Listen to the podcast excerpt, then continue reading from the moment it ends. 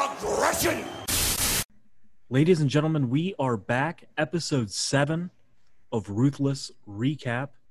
I'm your host, Trent. I'm joined by the Yokozuna to my Owen Hart, Damon, Hey, everybody. and the excellence of execution because we have a Hart family theme for some reason. Dean, Dean, how you doing? Doing pretty good. Doing pretty good. I'm actually I'm actually glad to talk about this episode or I'll talk about this pay per view today. I mean, bro, here it is, the first real pay-per-view of Ruthless Recap, SummerSlam 2002. I'm pretty pumped about this. Uh, I imagine you guys are as well. Definitely. This is actually I don't want to give too much away, but this is a, this is a pretty good show, I'd say. Overall, anyway. Yeah, all in all, pretty pretty good show. Pretty good, pretty entertaining. I I always get hype when you you like see the build to a show, Oh yeah. so that helped a lot. I I know your every move. I've heard your every word. I know you well. And I've got nothing left to prove. Your threats I find absurd. I am your hell. This is August 25th, 2002, in Long Island, New York. Uh, and just uh, kind of like I did on the very first episode, I'll do this for each pay per view. Kind of just uh, give you guys a feel for the time, some of the stuff that was going on in the world. Um, so, what movies do you guys uh, think were in theaters if in late August of 2002? Ooh, you got specific there. Okay. Um ooh, I damn. think I think the idea is like movies that came around right as SummerSlam was. Yeah, so yeah, so movies that came out about a week or two uh, before SummerSlam. Ooh, I couldn't tell you that. I no. I don't have a strong recollection of 2002 films, I'm not going to lie. Yeah, same here. I got nothing. That's because You- they if weren't said- very good. Oh, okay. I was about to say, 'cause, like, if you had said like 2004, I could have named some stuff. But like 2002, like, mm?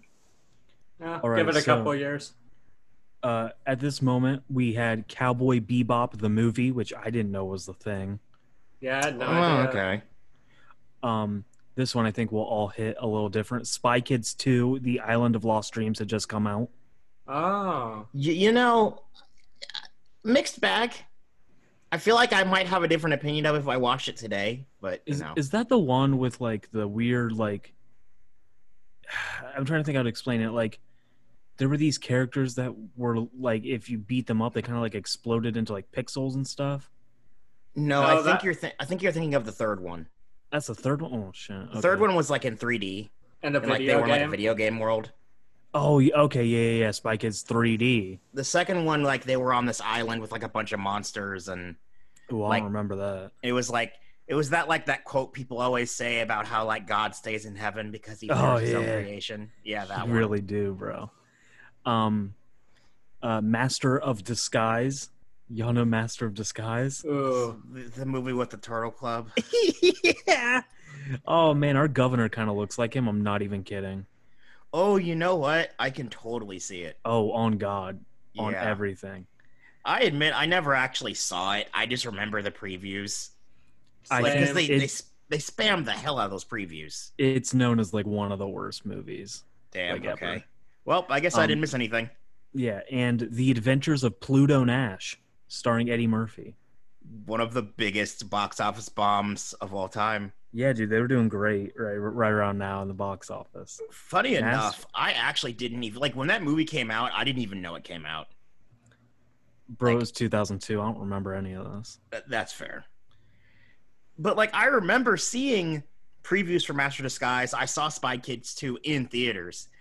I don't remember Pluto Nash at all. Like I don't even remember like seeing I don't remember seeing anything about it or anyone talking about it.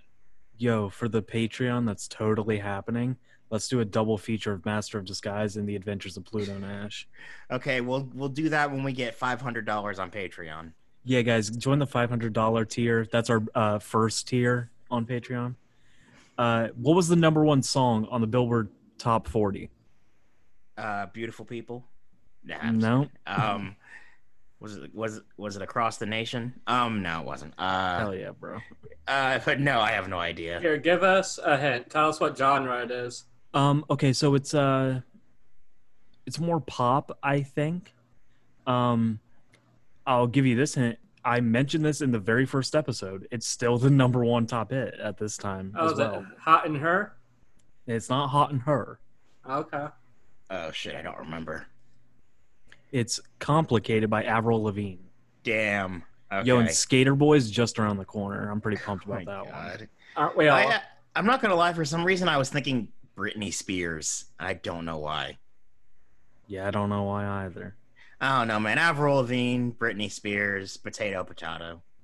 And uh, last thing right here, what were some of the video games? Now, uh, one of the video games I do have here uh, came out the following Monday. Uh, so, I mean, I guess it'd technically be more suited for our next episode.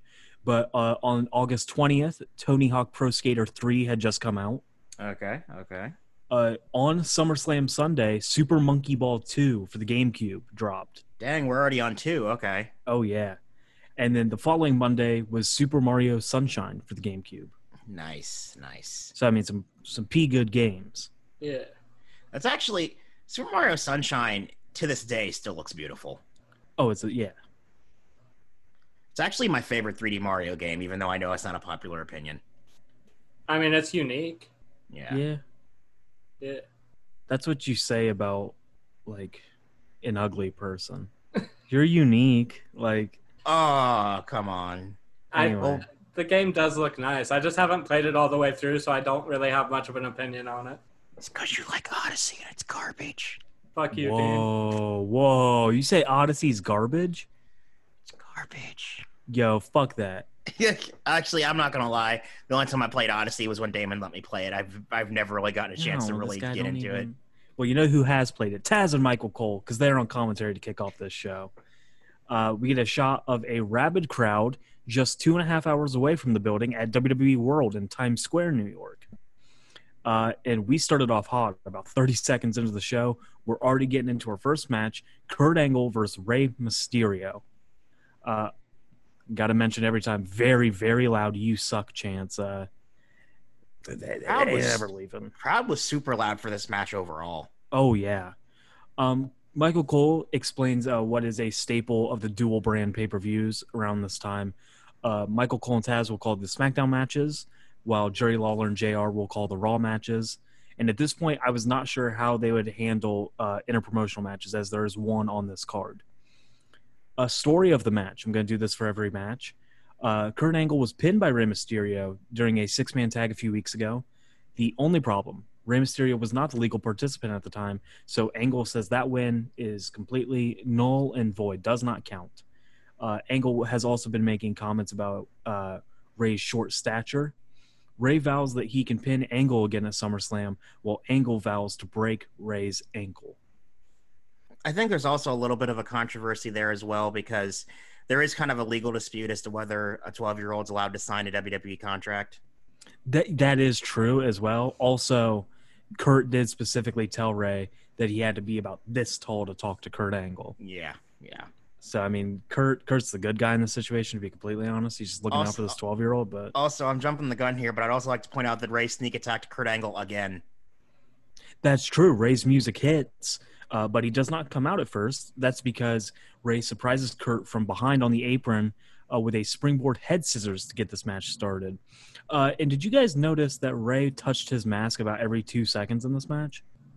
No, I didn't. I didn't take notice of it, but I wouldn't be surprised. Well, uh, there's actually a reason to it. I remember uh, Ray. Okay, so Rey Mysterio got a documentary made of him, like really short into his WWE run, probably by like Mania 19.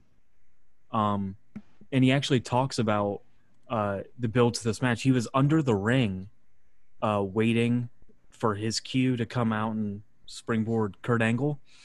And I, I don't know why, but for some reason he did not have his mask on under the ring.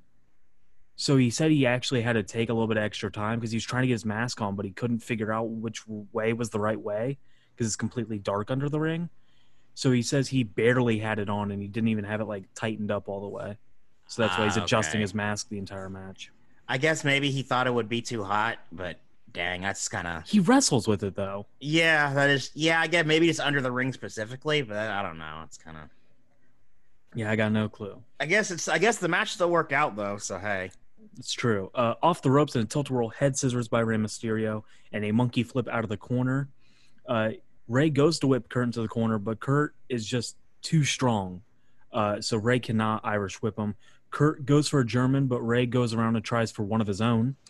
Uh, Kurt tries to elbow out, but then just picks Ray ankle out from under him for the ankle lock, uh, which he actually gets. I'm sorry, uh, I oh my god, I can't believe I just said that. The angle lock ain't no fucking ankle lock. Are you kidding me now? Come on. Well, you know. Uh, Ray kicks Kurt off of his leg uh, and into the ropes. Kurt runs back to Mysterio, uh, rolls through while grabbing Ray's leg and gets the angle lock in. Uh, but Mysterio is immediately on the ropes. Uh, Kurt pulls Ray off the ropes and holds onto the leg. Uh, Kurt goes to push Ray back down to the mat, but Ray does a one-legged backflip to get away from Kurt Angle. That was pretty uh, impressive. This match overall, like, had really like, like even for like Rey Mysterio, who's not necessarily known for it, actually had really good chain wrestling. It Yes. had like there were there was like a lot of really fast paced action like at the beginning. Like it started really fast from the very like from jump, honestly. Right. Uh, Kurt rushes, uh, but gets drop toe held into the second rope in position for the 619. Mysterio almost hits it, but Kurt is able to get out of the way. Uh, Angle gets out of the ring and pulls Mysterio out from under the bottom rope and just splats face first on the mat. On the Ray's got to do Ray's got to do that at least once a match. Oh yeah, I can't wait till we get to the point where they uh, they baseball slide him out of the ring, which they do in every match nowadays. Yeah. Um, Ray is thrown headfirst into the apron and then back into the ring, and Kurt Angle follows. Uh, we get some stomps to Ray Mysterio and a vertical suplex. Uh, pretty loud Angle sucks chant.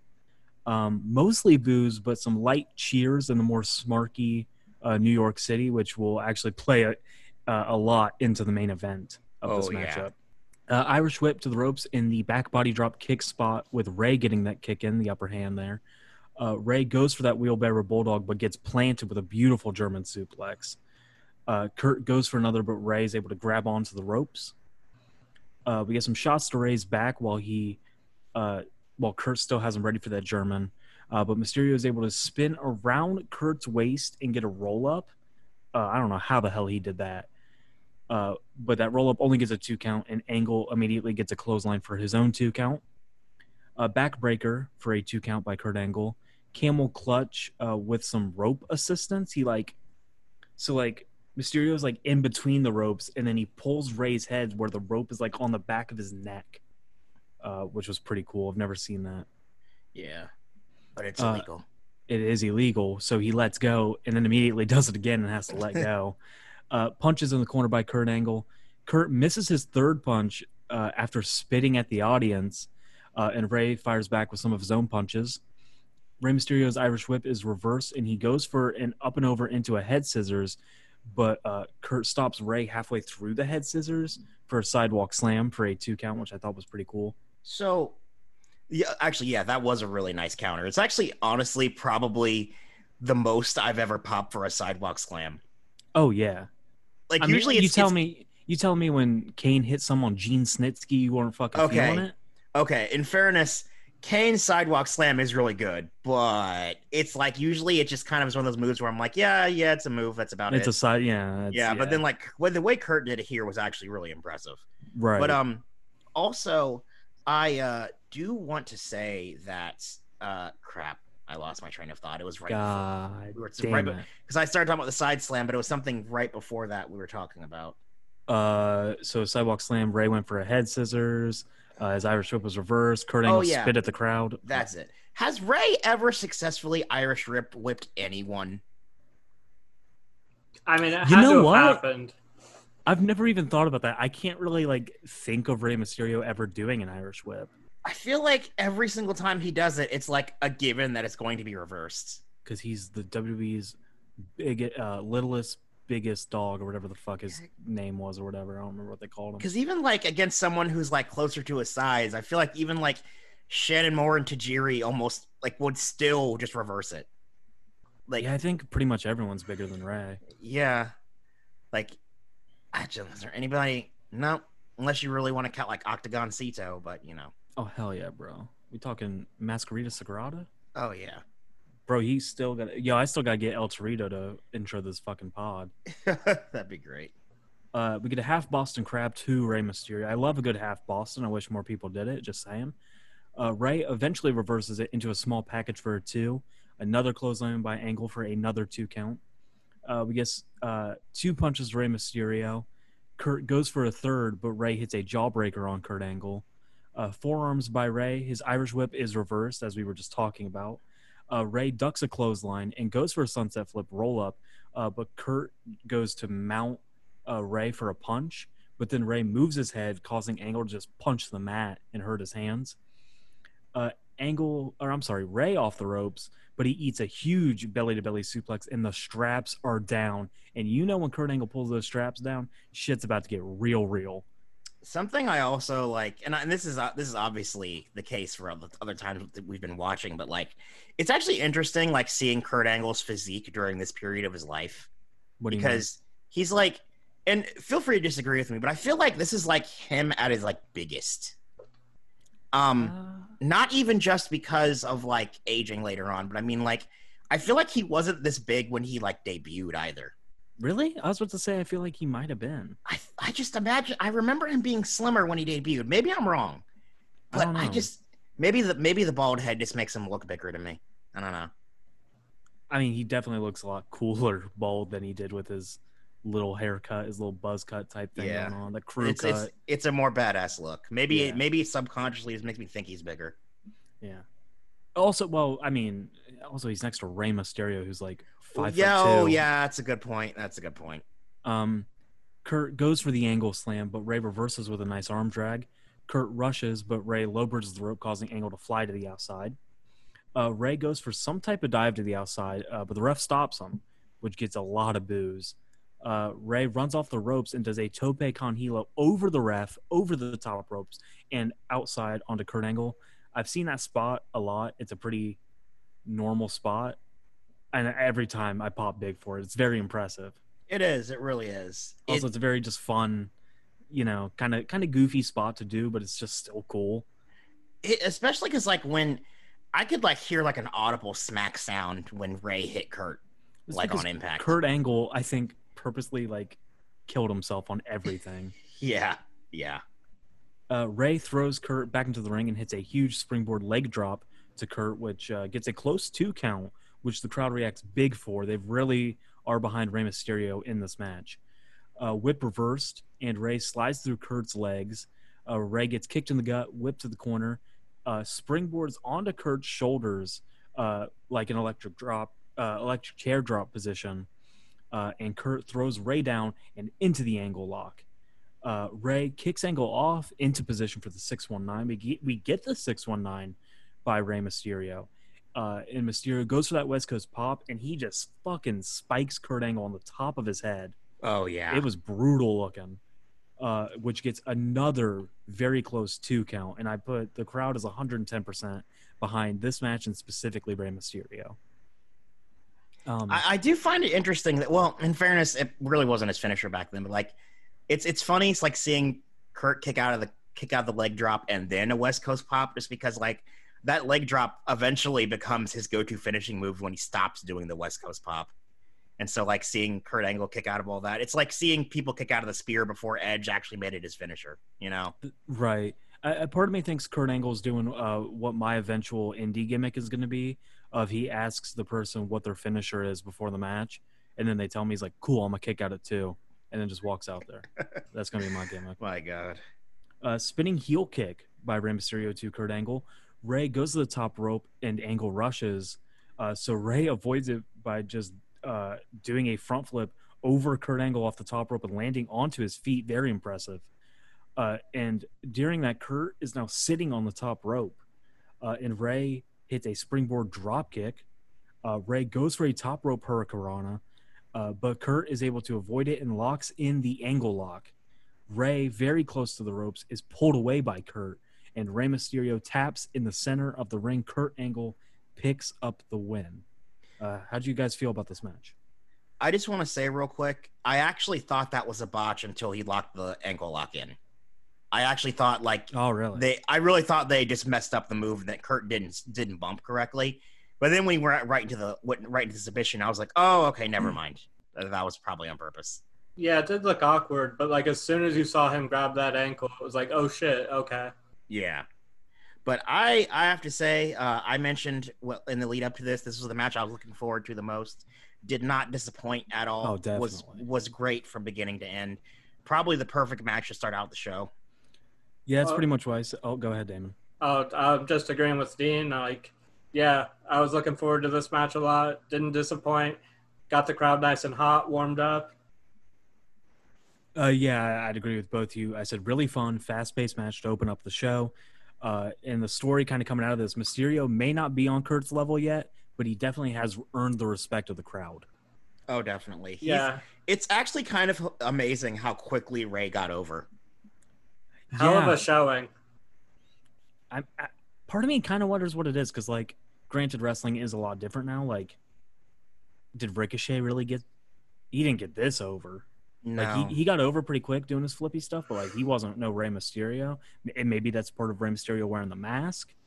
I, I don't know. See, that's something that's worth analyzing because there legitimately are like high flyers today who some of them do stuff Rey Mysterio never did.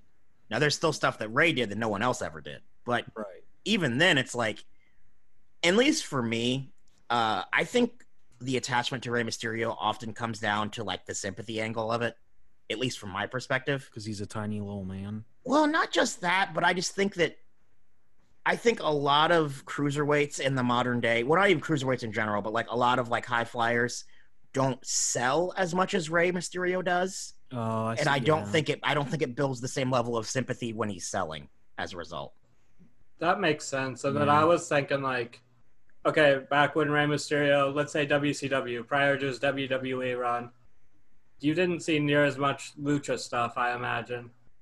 But nowadays, like Ricochet, hell, he was on Lucha Underground as Prince Puma. They were doing flippy shit every episode forever.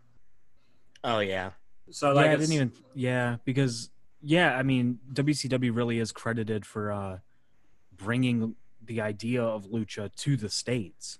It right. really was never in the states. So I think that plays a big part in it too. And I also will say that like, and I'm not gonna say all, like obviously not all, because there are plenty of luchadors who well adapted to the American style. But there's like, like say the original Sin Cara, Oh, who never, who never. I mean, even beyond the botching, even beyond the botching, I just don't think he ever really got like the more grounded American style of wrestling.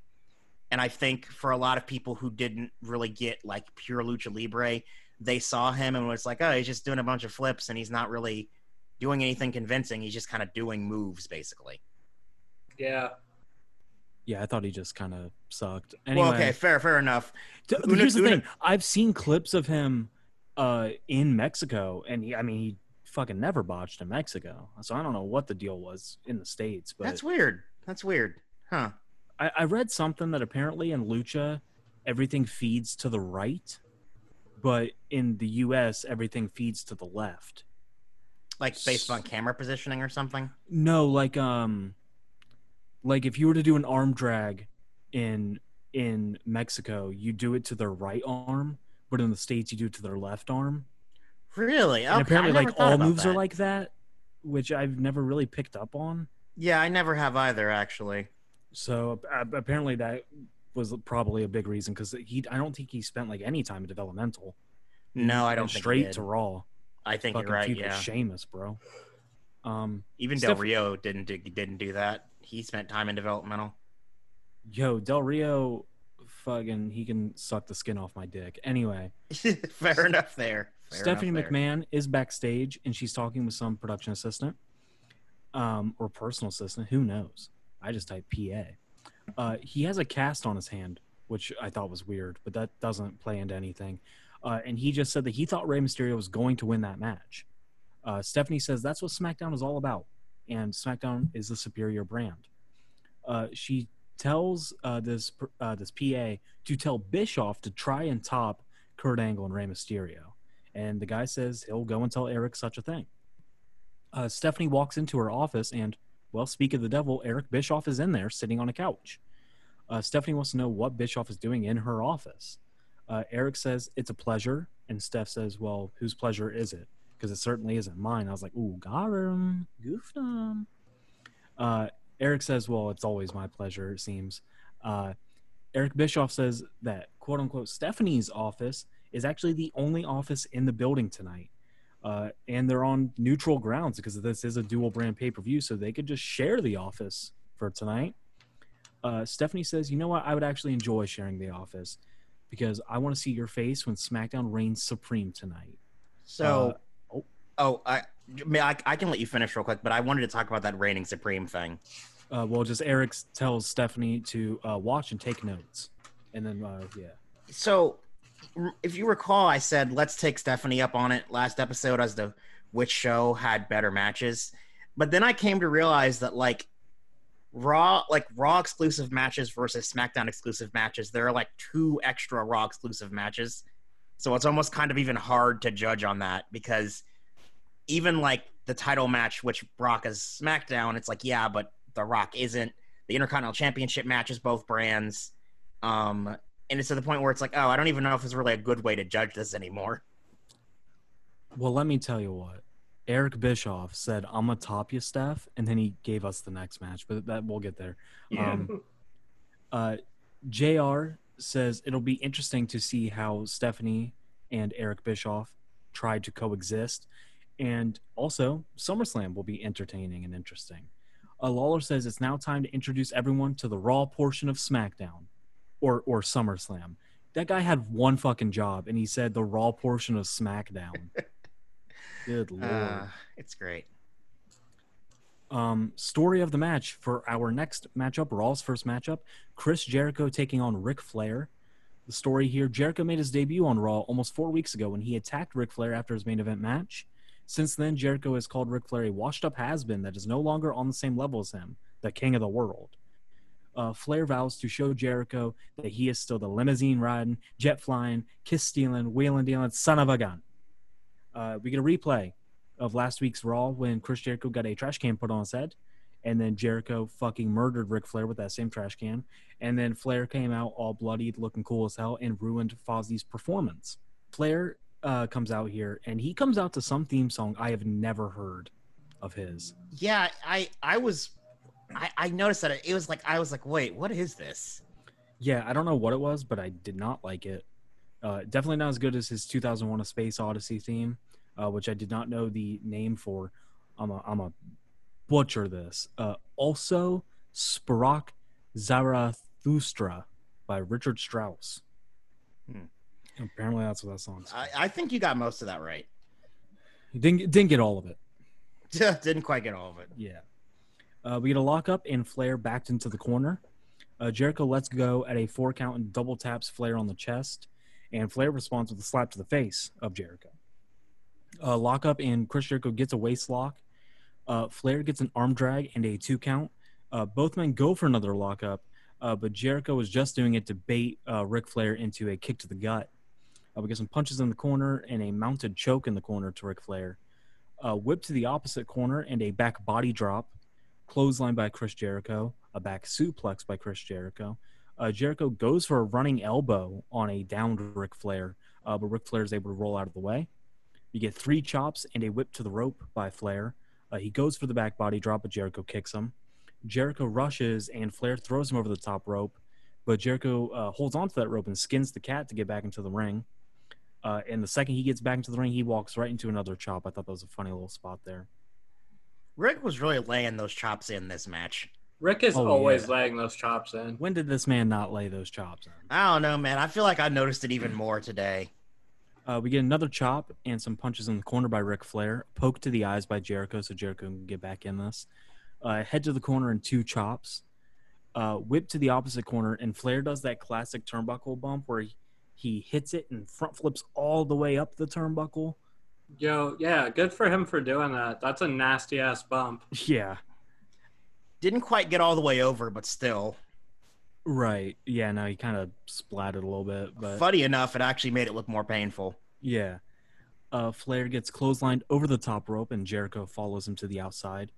Uh, Flair gets his head thrown into the barricade, uh, Uh, Jericho rips off the top layer of padding on that barricade and he drops Ric Flair jaw first on it, uh, chin first, maybe, rather, probably. I don't know. Uh, double axe handle to Ric Flair's back while he's draped over the barricade. Uh, very similar to the build uh, to WrestleMania 3 between Macho Man and Steamboat. Uh, the build to that uh, Steamboat got double axe handled his throat into the barricade, and it was a whole like, oh, can he make it to WrestleMania 3? Uh, and actually, a little fun fact here. I got some fun facts, a lot of fun facts this episode. Um, Jericho said that him and one of his friends, when they were kids, would regularly recreate the entire WrestleMania 3 match in their basement because they loved that match so much. Damn. Hey, that's commitment. But then again, Yeah. just shows you a passion he has for wrestling. So Oh, definitely, definitely. Uh, Flair sells that uh, that double axe handle into the barricade. He just screams, "Oh God!" and then he just bumps into the fucking camera guy, which is Yeah. beautiful. Uh, Flair thrown back in the ring, and Jericho follows. Uh, some punches in the corner by Chris Jericho. Uh, Jericho is talking trash and dancing after each punch, which is which is nice. Uh, Flair blocks a punch and hits a chop. Some more chops by Ric Flair. Uh, whip to the corner, but Jericho gets that elbow up. Jericho hits a second rope missile drop kick for a two count, and then he immediately goes for another one and gets only a two count. Uh, Jericho begins to remove the turnbuckle pad, and referee Lil Naitch, Charles Robinson, uh, starts counting, so Jericho stops doing this. Um, and Jericho finally walks away, and while uh, Charles Robinson is fixing that turnbuckle padding, Jericho used his own wrist tape to choke Ric Flair. I thought that was kind of cool. yeah, yeah, Yeah, I thought that was the tag rope at first until yeah, Tom- that's what I. Yeah, that's what I thought. yeah. yeah. Actually, I thought the same thing until they mentioned it was the tape. Yeah, they said it was the tape, and I was like, "Are you sure?" And then, like, then afterwards, I saw it dangling from his wrist. I was like, "Oh, I guess shit." Look at all of us having bad eyesight. Right. Lil Naitch eventually notices and starts counting that choke. Uh, so Jericho will let go. He eventually does let go, and Flair gets in a chop. Uh, Flair and Jericho begin re- uh, doing chops and punches uh, respectively, trading them back and forth. Uh, Jericho chokes Flair on the ropes. Uh, Jericho does hit that hip attack on Ric Flair and a vertical suplex uh, by Chris Jericho. And uh, JR mentions that the last two moves, that hip attack and that vertical suplex, are targeting uh, Ric Flair's back, which I, I thought it was very important to bring this part up because it's fucking crazy. Uh, Ric Flair broke his back back in 1975. Mhm. Uh, he was involved in a plane crash. You've probably heard about it at least once. Oh yeah, Yeah. Uh, the crash actually killed the pilot and paralyzed the wrestler Johnny Valentine. Uh, Flair broke his back in three places and was told by doctors that he should slash would slash could never wrestle again. Uh, in 1975, he was 26, and in 2002, he is 52 years old, and he's still wrestling and would wrestle for another eight years, which is insane. it's beautiful, man. Story mean- of a comeback, comeback king. You gotta respect the Comeback kid, hustle. bro. I guess, dude. That's that's that Ric Flair drip. I'm telling you. Yeah. And he's not like, and and I I would like to say like, despite that, he does not take it easy on the bumps, even when he gets like to the end of his career. Oh hell no. God, we get very brutal Ric Flair matches uh, throughout the years. We definitely do. Uh, Jericho goes up to the top rope, but Flair hits two chops and a deadly driver to get him down. Uh, Jericho rushes, but Flair moves, causing Jericho to go shoulder first into the ring post. Two chops and a back body drop by Ric Flair, a back suplex for a two count. A vertical suplex is reversed by Jericho, and a schoolboy roll up into a Walls of Jericho attempt. Uh, Flair actually turns that into a small package for a two. Clothesline by Chris Jericho, some chops by Jericho, whip to the corner, and a bulldog. Uh, Flair moves out of the way of the Lionsault. Two chops by Flair and a very bad looking half Boston crab. Uh, Yeah. Jericho Jericho's able to reverse that into the figure four, Ric Flair's own move, and Flair's selling is amazing. Uh, he's one of the few guys I've ever seen get in the figure four, and he like tries to slap the dude in the face while he's in it. I love that. Yeah. Uh, Flair eventually is able to grab the rope, and he taps at the same time as he grabs the rope. Uh, and Jericho's dumbass, he thinks that he won the match, but since Flair had the ropes, the tap doesn't count, uh, as Jericho would have had to have let go of the hold anyway. Uh, Jericho begins celebrating, but Lil Naitch, Charles Robinson, has to explain to him what just happened. Jericho gets pissed and shoves the ref before kicking Flair. Uh, Jericho goes for that hip attack again, but Flair moves, causing uh, Jericho to crotch himself on the ropes. Uh, chop to Jericho causes Jericho to bump into the referee. Flair uses this to his advantage and low blows Jericho while the ref is making sure his eye's okay. Big pop on that low blow, too. Uh, figure four locked in, and Chris Jericho taps. What'd you guys think of this match? I think that Ric Flair's selling was excellent, but I don't think he really got his groove right now. Hell no. He's not. I actually think, funny enough, he actually starts wrestling better matches later on than he does here. Here, it just felt like he still is missing a step. Like he's not quite where he needs to be. See, I thought there was like the story was uh, I don't know the build up I think was better than the match, but like the match was still fun be- for what it was. Like it's a Ric Flair match. He's what'd you say, Trent? Fifty four. 52 years old at this point. 52. That's still old as shit for a wrestler. Yeah. So Especially one that's had as many injuries as he's had. As Right. many injuries and crazy fucking stories Yeah. about that party in life. Um, Which he did not even stop even when he was in his 60s. So. no, of course not. Uh, I thought it was a fine match. It was it was okay. Uh, Flair's chops do get very very repetitive after a while though. Yeah, definitely. yeah. uh, we're backstage, and Brock Lesnar is getting ready for his main event title match, which is still like two hours away. So I don't know why he's warming up so soon. It seems like he's just wasting energy. Uh, Heyman asks if Brock just saw what happened. He says it's like when a musician dies, they release that best of album. And that's what they're going to be doing soon with Hulk Hogan because Brock Lesnar killed his career. Now, was he talking about the Ric Flair match?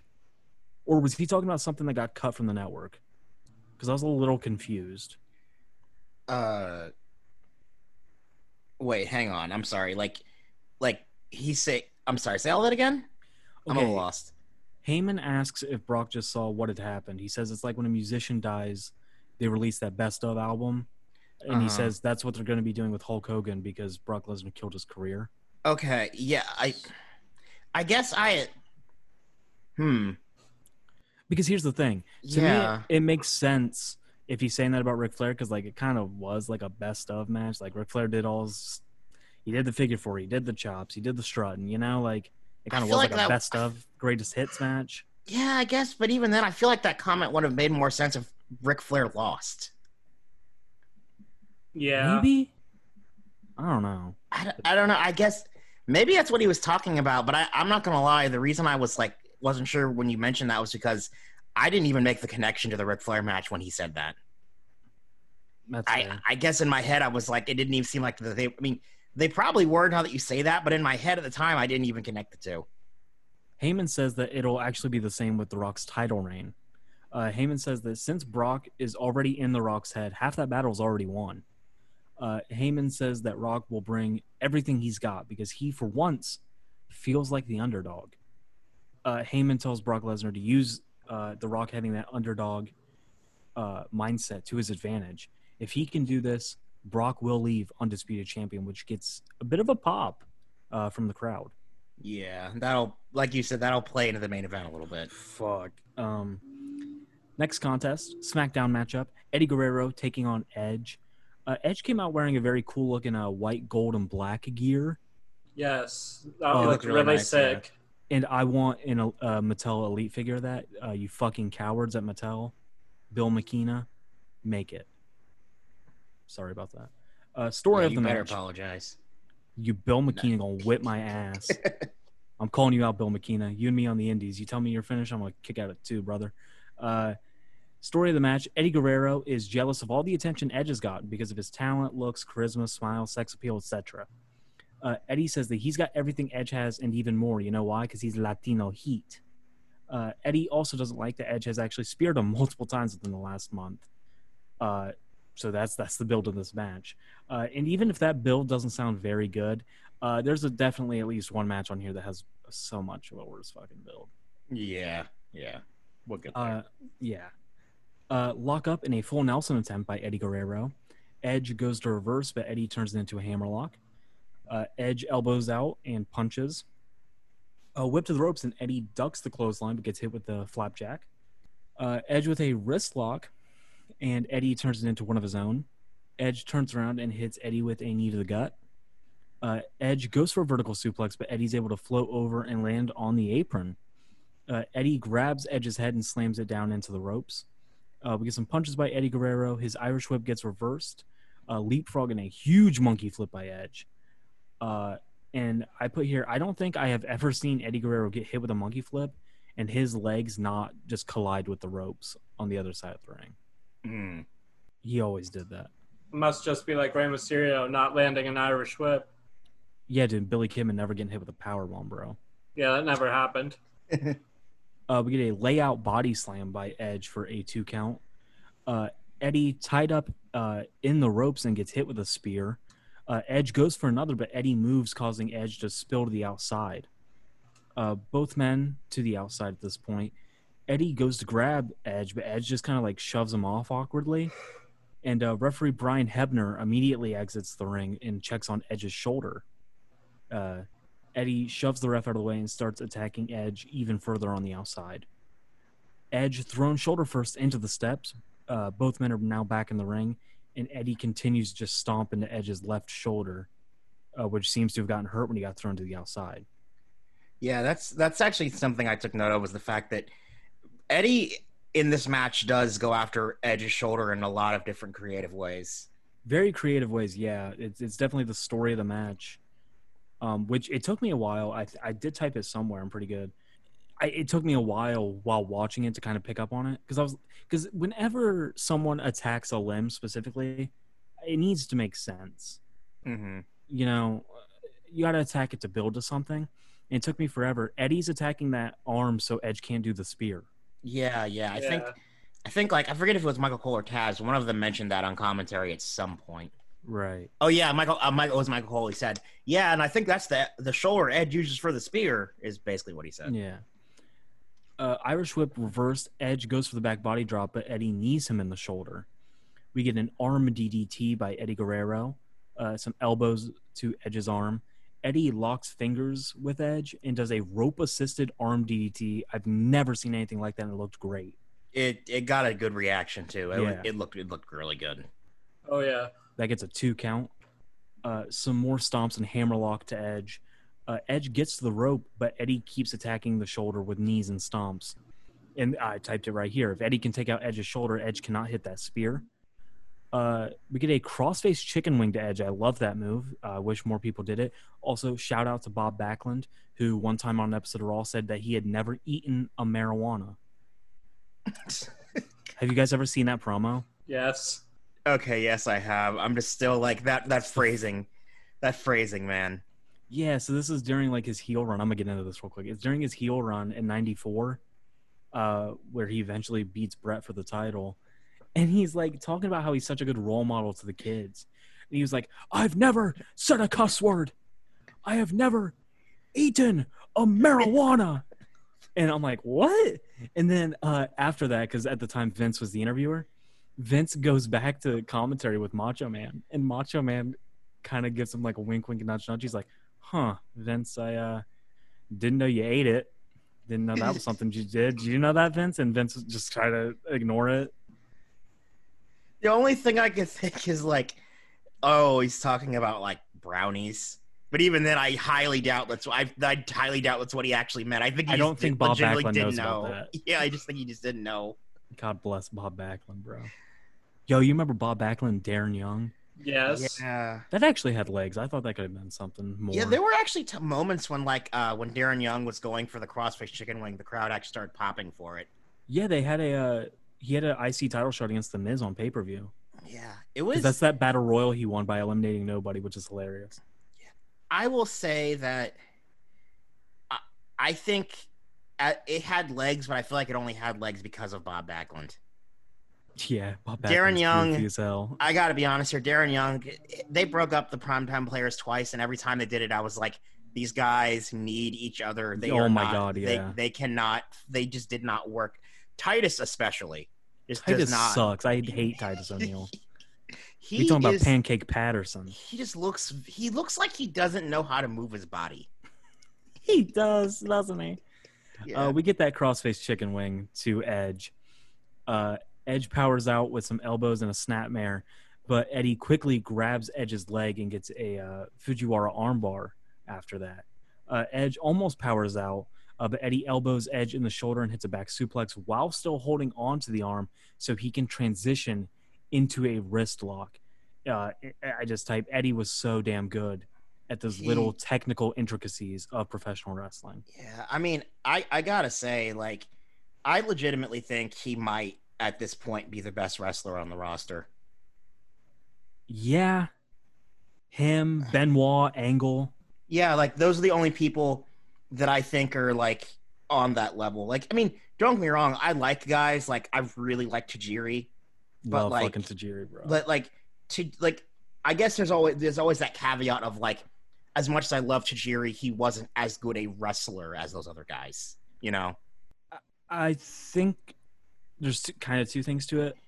One, he wrestled a bit of a different style. Yeah, yeah, His wasn't as technical as much as it was a bit more hard hitting with the kicks and stuff. Exactly. Which is why I make that clarification, just because it's like, I, I think there is a notable difference between being a good performer, being an entertaining performer, and being a good wrestler.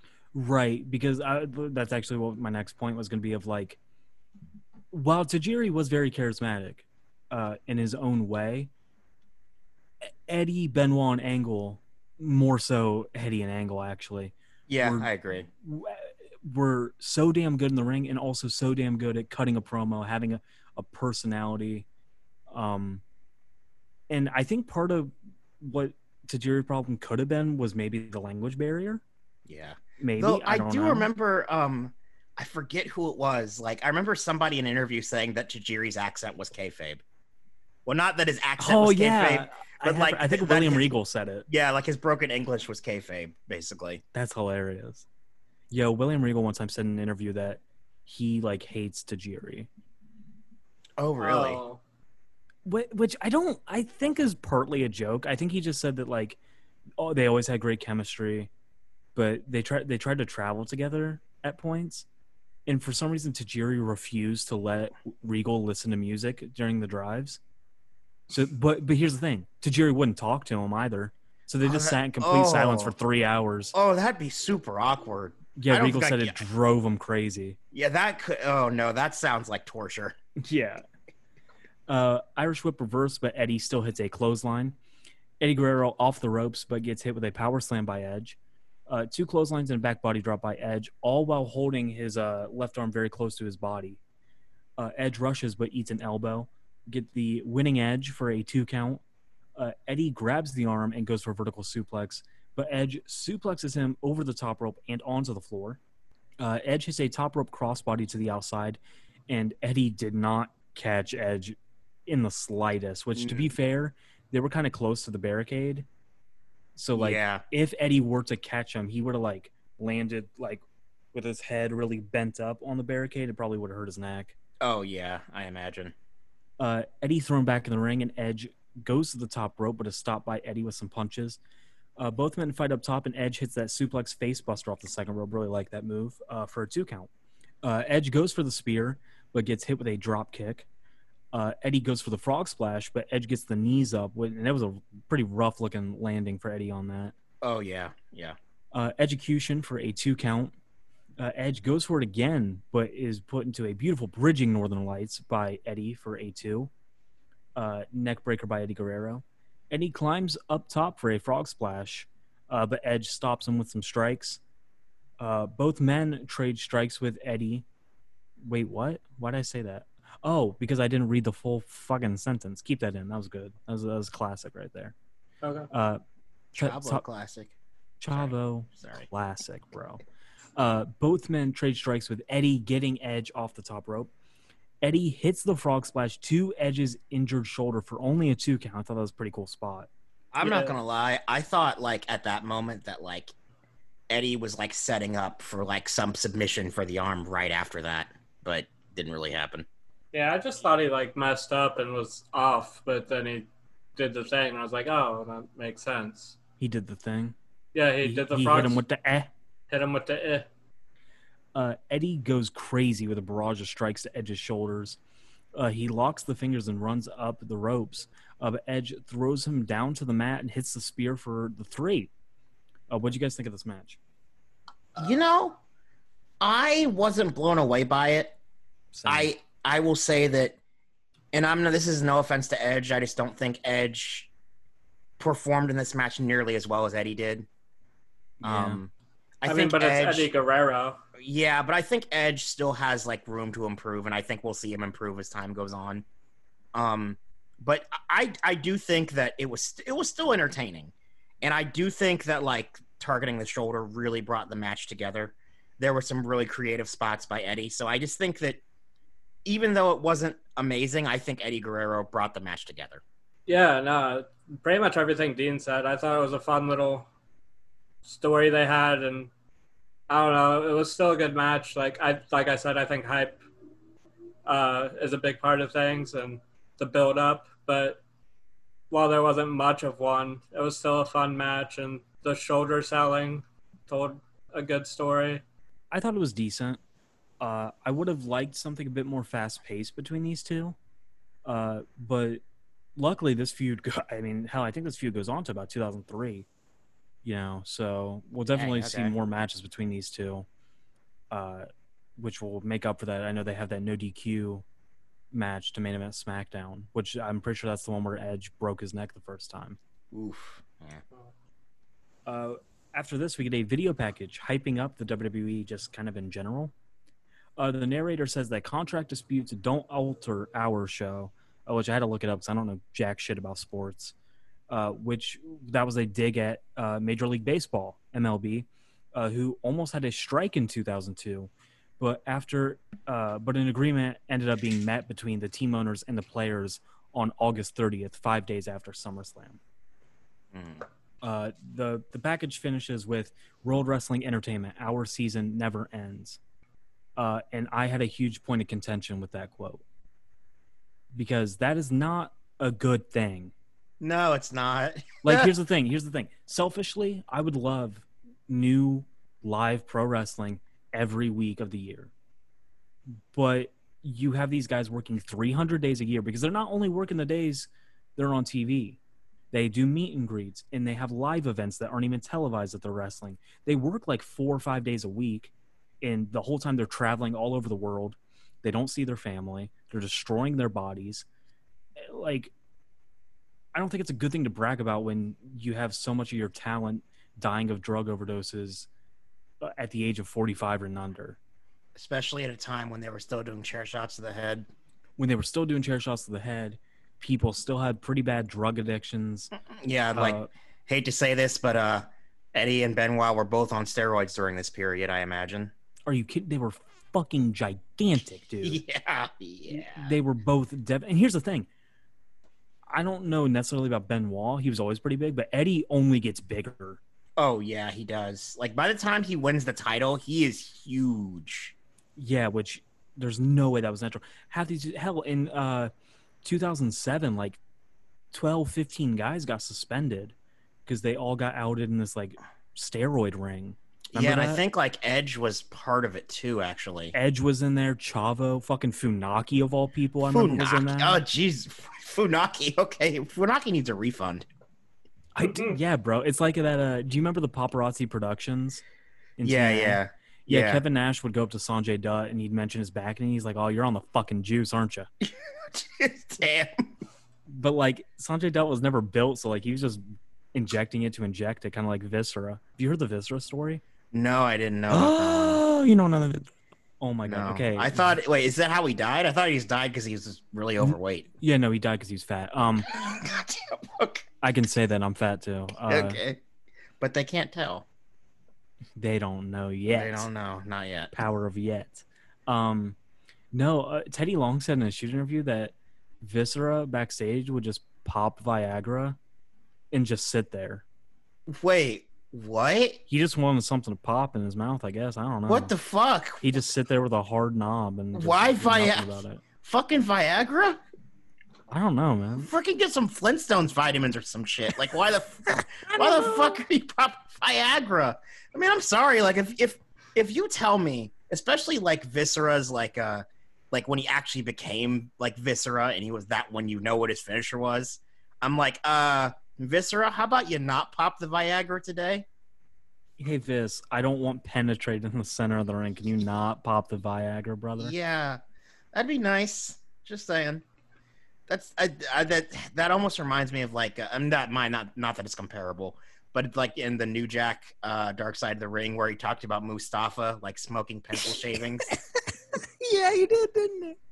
It doesn't help that we just I was trying to make this serious point and then I'm laughing about a wrestler smoking pencil shavings. it's good shit, man. Uh, Jonathan Coachman backstage. He's interviewing the Un-Americans. Uh, Coach says that Storm and Christian will be defending their tag titles in just a few minutes against uh, Book Dust, Booker T and Gold Dust, which is true. Uh, Christian says they cannot wait to expose Book Dust for being American shams. Uh, Christian says uh, the only problem is that they have to do it in Long Island. Coach asks Christian to explain further, uh, but Storm jumps in. He says that they performed all over the U.S. and Long Island is the epitome of the American wrestling crowd. Lazy, unappreciative, and unresponsive, and spoiled. Actually, there's four in there. And I said, Lance Storm, if you thought it was that way in 2002, you should fucking see it in 2020. Are you kidding me? Oof. Uh, Wonder if Zack Ryder was in the crowd. Because it's Ra- That's a random. That's a random. Long thought, Island, bro. Yeah, Matt yeah. Cardona, always ready, bro. He in AEW now. Yeah, it is. Oh, yeah, that's right. He is. Yeah. I like Zack Ryder. I, hope, I remember he Cody does saying well. he didn't want to bring him in because he didn't want That AEW right. to seem like he was just hiring his friends. okay, bro. The second that like fucking QT Marshall had a match on Dynamite, we knew it was all hiring your friends. Okay, QT Yeah. Marshall sucks. Like, Dude's been wrestling like, for like 20 years and he's terrible still. And look, I can't even comment on like the quality of Brandon Cutler's wrestling, he's okay. but like literally, literally when they introduced him, he's like, "Oh yeah, he's a childhood friend of the Young Bucks."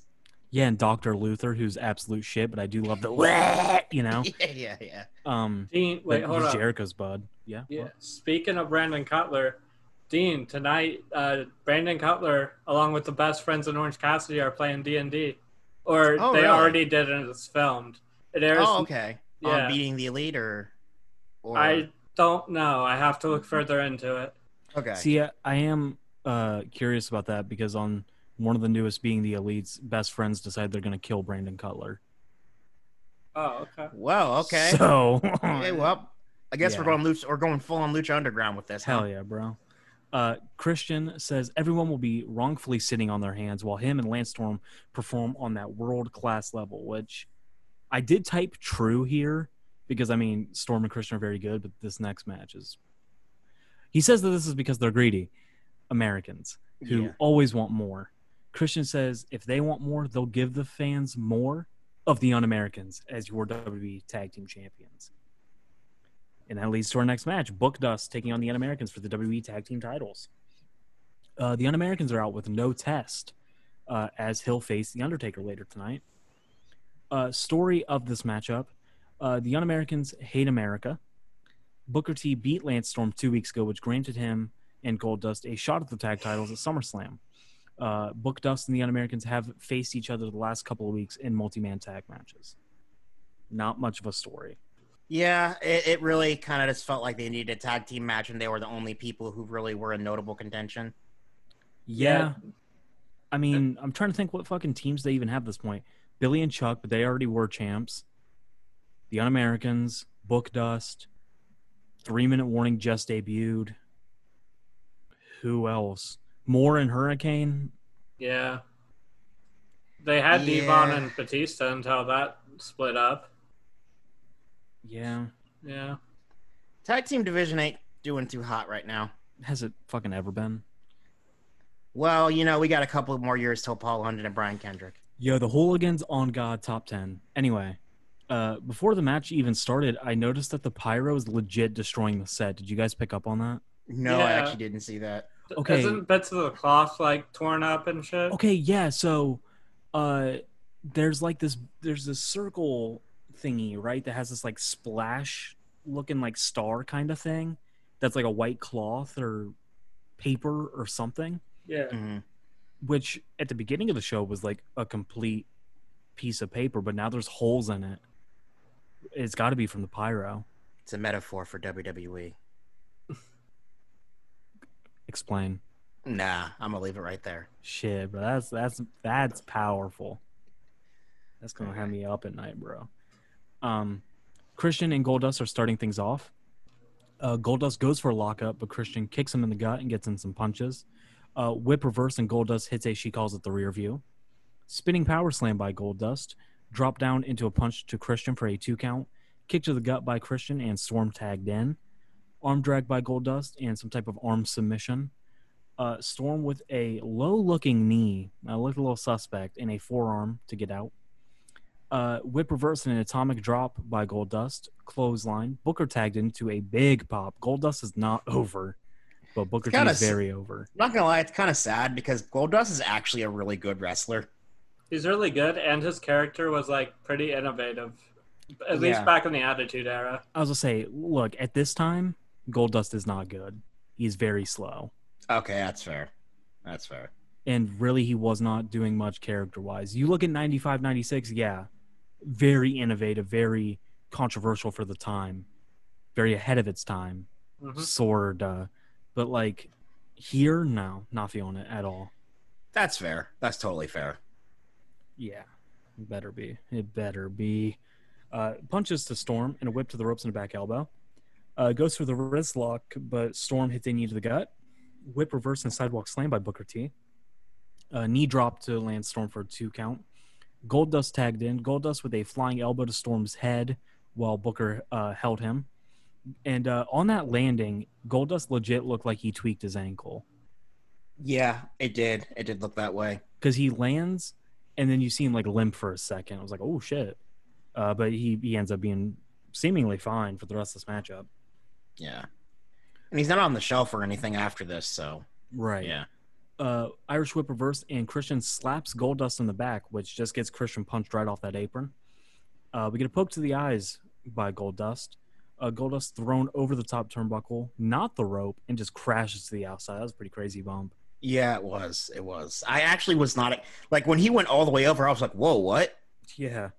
Uh, Christian runs Goldust back first into the barricade while referee Nick Patrick is trying to get Booker out of the ring. Uh, Goldust thrown back in for a two count. Uh, we get some stomps to Goldust and some punches. A loud USA chant. Uh, and Christian gets tagged in. Goldust starts to fight back, but Christian knees him in the gut. Uh, Goldust sells a punch to the back by taking a back bump. That's pretty innovative. Never seen that. Um, It's, it's like the reverse gravity punch. Hell yeah, dude. I remember in Billy Kidman's Titantron, which I've seen too many times just for the fact that that song fucking hit so hard. Oh, oh, I can't even argue. I listened was listening to it like this morning on my paper route. hell yeah. Um, you uh, he hits Bubba Ray Dudley with an Enziguri, you know, a move to the back of the head, and Bubba sells it with a back bump. What a fucking legend, dude. yeah. uh, Christian just puts his boot right in Goldust's face for no real reason, uh, just to annoy him. Uh, Storm chokes Goldust in the corner while referee Nick Patrick tells Booker to stay the hell out of the ring, even if Christian enticed him. Uh, Christian punches while Storm chokes, backbreaker for a two count, and Storm gets tagged in. Uh, whip to the ropes, and Goldust holds on to avoid the drop kick in a roll up by Goldust for a two count. Uh, Goldust hits this like weird choke slam, boss man slam, spinebuster type thing, and both Yeah, I- down. I'm not gonna lie. I thought it was just straight up a choke slam, and I was like, "Whoa, where'd this come from?" Yeah, I don't know what the hell he was going for. Christian tagged in in a headlock. Goldust eventually is able to drag uh, himself and Christian over to Booker T. Uh, Goldust hits a back body drop on Christian and he hot tags Booker. Uh, punch to Storm, punch to Christian, punch to Storm. And Nick Patrick says that he didn't see the tag as he was talking to Lance Storm on the apron, so the tag doesn't count, which didn't stop half the fucking tags in any of the tag matches we've seen in the last month, but whatever. Yeah, you see, I even wrote that down. I literally wrote here. Oh, now the ref needs to see the tag. Hell yeah, bro. Of course. Only when he has to, you know? Yeah. Uh, Booker argues with the ref while Storm and Christian double team Goldust in the corner with kicks and punches, respectively. Uh, choke by Lance Storm. Clothesline uh, in a two count when Booker T comes in and breaks it up. Mounted punches by Lance Storm to Goldust. Uh, Christian tagged in in a very loud Booker T chant. Uh, and I just put Booker so much more over than his tag partner. It's kind of like uh, when the Hardy Boys would take off their shirts and Matt would get a very little pop, and then Jeff would get a huge pop because everyone wants to fuck Jeff Hardy. Which is kind of funny because Matt had a better body at the time. I mean, if we're talking in 2002, what we're watching, yeah, Matt's like weirdly jacked as hell. Yeah, yeah. Um, but Jeff had the crazy hair, and the girls dig the crazy hair. Yeah. He was such a bad boy. Like Joey Mm. Janela. Yeah. Joey Janela's a bitch. You heard that here first. Man fucking bitched out to Enzo Amore at a Blink 182 concert. I will give Joey Janela this. The when I saw him in that ladder match at the last uh the last one we watched together. Double or was like- nothing. yeah. I actually was like, oh, okay, Joey, you actually did pretty good in this. He wasn't a standout, like he wasn't Darby Allin, of course, but still. Yeah. Uh, punches and elbows to Christian and Storm, respectively, by Goldust. Uh, Christian catapulted into Storm in a schoolboy for a two count. Double clothesline, and both men are down. Uh, Goldust somehow ripped his bodysuit like at the armpit, and I've never seen that happen to him. I noticed that near closer to the end, and I was like, how the hell did he manage that? And I noticed at the very end of this match, he ripped the suit at both armpits. Uh, Like he just, just needs to fucking take those sleeves off, bro. something. yeah, give him a few years, or well, give him a lot of years actually. Yeah. Uh, Goldust's foot is grabbed by Christian, and Storm swipes Booker off the apron, not allowing that hot tag again. Uh, Booker chases Storm on the outside. Storm throws two chairs in the ring while Booker's arguing with the ref to turn around. Uh, Goldust ducks the concerto attempt, causing Storm and Christian to hit chair to chair, hurting their hands. Uh, double clothesline by Goldust to the heels. Booker hot tag, punch to Storm, punch to Christian, punch to Storm. Clothesline to Christian, back body drop to Storm punches and chops to Christian, whip reversed, clothesline ducked, and a flying forearm to Christian by Booker T. Top rope missile drop kick to Christian. Uh, Goldust punches Storm out of the ring, and we get a two count. Uh, Goldust and Storm are fighting on the outside. Booker misses the scissors kick. Uh, Christian is pushed uh, off of the ropes after going for the unprettier, and Booker hits a flapjack. Storm goes to dropkick Booker T, but Booker ducks, causing Storm to collide with referee Nick Patrick. Uh, scissor kick to both Storm and Christian at the same time, which was kind of cool. Uh, Booker does the spinneroni to a ridiculous pop. Oh yeah. I don't remember that spinneroni being so damn over. And I and I did make note of here, like, and I know, and I know you mentioned this multiple times already about Goldust, how over Goldust is, but like, it is just kind of amazing, like, and not, and sometimes with Booker T, but less so with Booker T. But like, it seems like the the crowd fluctuated so much during this match to how much they were actually into it. Yeah, probably because it wasn't very good. Um, Fair enough. Booker hits a crescent kick on Christian and gets the visual three count, or should I say the seven count, because the entire crowd counted that pin. Uh, they really wanted Book Dust to win these tag titles. Book Dust are trying to get Nick Patrick back up, uh, but Storm uh, he goes to hit Booker with the title, but Booker ducks and Goldust punches. Storm double clotheslined out of the ring, uh, and out of nowhere, Test slides in, hits that big boot on Booker, and Test leads to the crowd while Christian pins Booker to retain the tag team titles. What do you guys think of this match? There is no way the ref did not see Test. How could you not? That guy's big. But like the, The ref Punisher. was literally looking in the direction when it happened. Oh, was he? Yeah, like I didn't notice. even if he didn't see the kick, the ref definitely saw Test rushing out of the ring. There's that, and then Goldust, like to my recollection, seemed like he just kind of gave up getting in the ring to break up the pin. Ref hit one, and he was like, "Fuck it, I'm just gonna crawl." he said he said I ain't getting paid enough for this shit. yeah, Uh, Uh, the- yeah, this is pro- this is to me easily the worst match so far. definitely. yes. If not, honestly, if not the worst match on the show. We'll get there. I'll ask that question later. actually. Okay, okay. Uh, yeah, no, I really didn't care for this match. I uh, Goldust is not the greatest at this time. Christian isn't doing the shit I love Christian for. Really, Yeah, I just, I don't really care. The un-American the un-Americans thing does nothing for me. yeah. I think I don't get all pissy about that. Like, I I think that's kind of the thing though, is that like this is 2002. I was gonna say it's definitely a product of its time. Thinking Yeah, what happened that- just yeah. a little less than a year ago. Yeah, and because of that, it's like I get it, but I'm also just kind of like, like anti-American gimmicks. Just, and I know I've said this before, they just don't do anything for me. Yeah, I don't give a shit. It's Oh, like yeah. it's like, oh, I hit America. It's like, okay, dude, but like, are are, are you wrestling though? Yeah, but can you do a double drop down leapfrog? Yeah. Dean, if you love uh, foreign heels, then you'll love Talking Shopomania with the 80s Russians. Holy shit. Okay, real quick. We watched Talking Shop Mania. Listen, they advertised as the worst pay per view ever, and they might have just been right, dude. It was Yeah, I'm okay. the main event is a boner yard match between Chad Too Bad and Sex Ferguson. That And- sounds horrible. My favorite quote, uh, Gallows Sex Ferguson, is punching Carl Anderson, Chad Too Bad. And the whole time they're just like pretty much talking to each other, just talking shit for this match. Mm-hmm. And Chad Too Bad's like, "Ah, motherfucker, you're stiff as hell." And Sex Ferguson says, Oh. "That's because I never learned how to work." What the fuck? Hell See, yeah, when you said stiff, I also interpreted it a different way. yeah, because of the boner yard match. Yeah. Um, speaking of boners, shot of Times Square in WWE World as we see Jamie Noble and Nydia. How pumped for you, Dean? Because I was so pumped for this. Uh, you know, it was a thing. Well, anyway, uh, Jamie Noble and Nydia uh, are there, and fans were able to enter a chance to win a makeout session with Nydia. Wait, what? A fucking makeout session with Nydia? Okay. Nothing on that, Dean? You got nothing. No, all I'll say is the contest I wouldn't enter.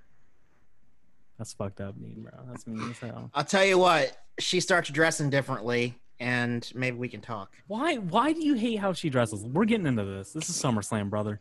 Cause it just makes her look trashy. That's the Yes. point. I was going to I say, would because she's legit- trashy. That's the thing, though, and it's just like I just don't, I don't, I don't want to touch her, man. I don't want to touch her. You, dude, I'm telling you, you're pulling the Funaki thing right now. You're saying you don't want to touch her. Next week, you're gonna be all up in it. Okay, when she changes her clothing, we can talk. Okay, when she gets that fur coat, when her and Jamie win the lottery, you gonna touch her? You gonna kiss her? I'll, I will hold my judgment for then. All right. Um, but yeah, the fans were able to win a makeout session with Nydia. Jamie, Jamie says that he promised some making out, and some making out is what they're gonna get. Uh, Nydia is checking out the two dudes on stage who were the finalists, and she turns them around to check out the cheeks on them. Uh, Jamie Noble says it's time to choose which piece of New York strip steak Nydia wants to devour tonight. Oh God. Uh, Nydia has a hard time choosing, but eventually picks the man on the right. Uh, Jamie pretty much just tells the other dude to fuck off and literally like shoves him off the stage, which was great. And then Nydia jumps on this dude literally and falls on top of him onto the couch while they make out. Uh, Jamie cheers them on while telling Nydia what he always tells her: do that trick with her tongue, like you do me. Um, and the second that she jumped onto the dude, I knew that the guy had to have been a plant Mm-hmm. because listen, if it was win a kiss, like I guess that's one thing. You know, kissing booths used to kind of be a thing back in the day, you know. Yeah. But like, this guy got a little handsy. You know, Yeah. you can't risk that. Yeah. Uh, unless, nah, I'm not gonna say anything. No, say it. I'm gonna let. I'm just gonna let. I'm Say gonna it. let it pass by. We ain't going on until you say it. Okay. Well, I'll we'll just cut it if it needs cut. I'll just say that. I guess it really depends on how much she's committed to the gimmick. That's all I'll say. What with the dude getting handsy? Yeah, like if it wasn't if it wasn't a plant, then it's like, well, if she's just that committed, but he probably I- was. That there's no way that dude wasn't playing. You tell me there's a wrestling fan that attractive? okay. Right? Okay. okay. Um, Okay. uh, Stephanie McMahon and Eric Bischoff backstage in their shared office, and they just saw that Jamie Noble Nydia segment. Uh, Bischoff says that he actually kind of likes Nydia and thinks she would make a great addition to Raw, as she's a woman who knows her place in the business. Oof. Oof. Fuck. Uh, Stephanie says that a woman's place in the professional wrestling business is a place like hers, on top. And I typed here sex joke in three, two, one. And Bischoff actually says that we'll see who's on top when RVD beats Benoit for the IC title later tonight. And I was like, oh, well, okay. I really expected him to say something about, like, I'm going to be on top of uh, girl, women. You know, I expected Yeah. something like that. So much sexual tension. So much sexual tension. Oh, it, it we get a blow off to that. Uh, that's the Halloween episode of SmackDown. Yeah. Um, Steph says that RVD will never beat Chris Benoit for the Intercontinental title, and then the segment just kind of ends. like it Yeah. was kind of weird. Speaking of kind of weird, uh, there's a lot going on uh, in the very beginnings uh, bits of what is our next match: Chris Benoit versus RVD for the WWE Intercontinental title. This is um, the only real interpromotional match on the show. Uh, and uh, first thing I said is, why is Benoit the champ coming out first? Also, he got no pop. Still a big shame.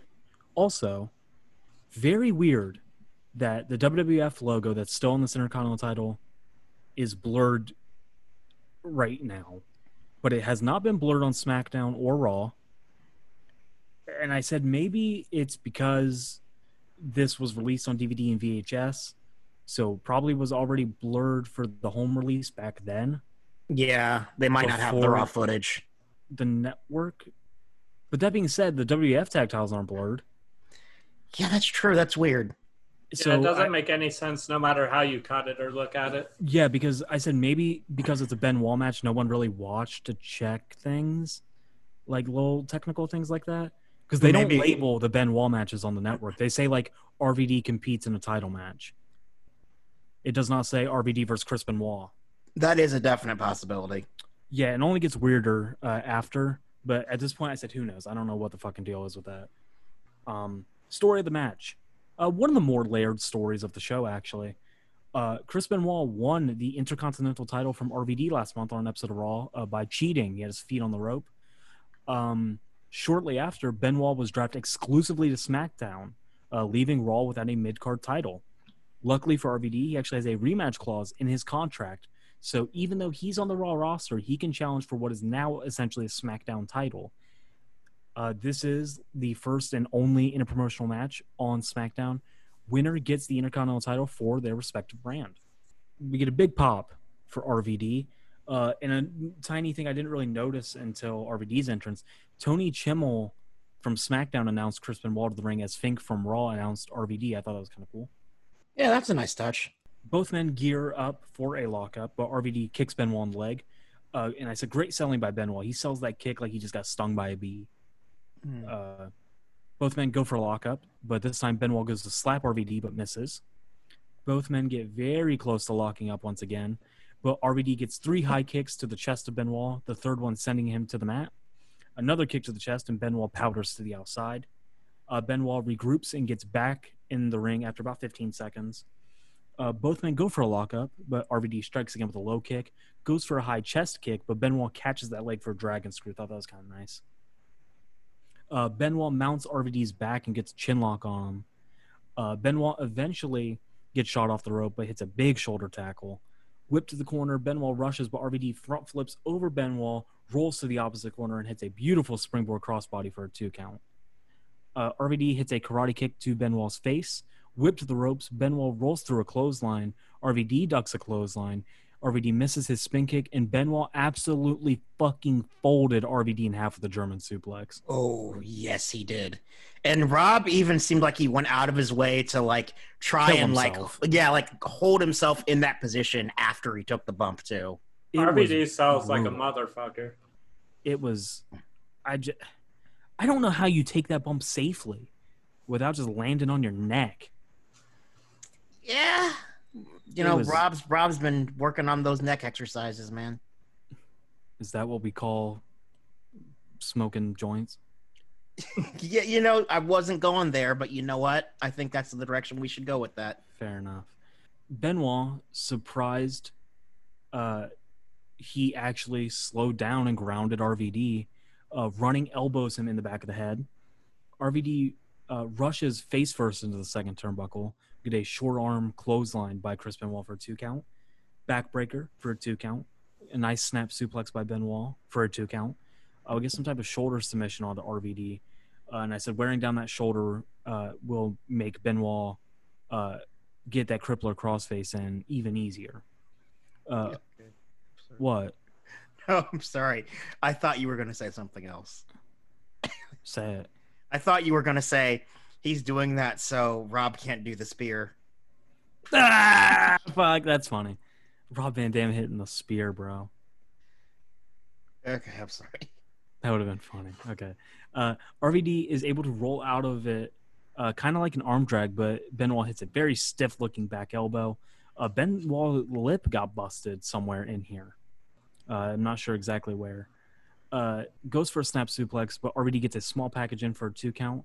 Benoit misses a chop uh, and gets backslided, backslid for a two count. Monkey flip by RVD, uh, and Benoit quickly gets up to hit a clothesline head to the corner, chop in the corner, whip to the opposite corner, corner, corner. Benoit rushes but eats a boot. Uh, RVD goes for that split legged moonsault, but Benoit gets the knees up. Uh, Benoit does the cutthroat taunt, which I fucking love that taunt. So cool. Yeah, it's it's honestly to me like top ten taunts in wrestling ever. Oh, Cut- yeah, the cutthroat gimmick? Yeah. Equivalent it's of like- having. Oh, go ahead. What do you I mean, was just gonna. I was just gonna say it's equivalent of putting the straps down. That's true. Yeah, because even like comparing it to like when the Undertaker and Kane do it, like Benoit just always looked like he was just about to. Mm, I almost said something. I shouldn't say. Oh my god, no. I wasn't even. I wasn't trying to make a joke out of it. I was just like, oh wait, no, it doesn't sound like it. That's not gonna sound good.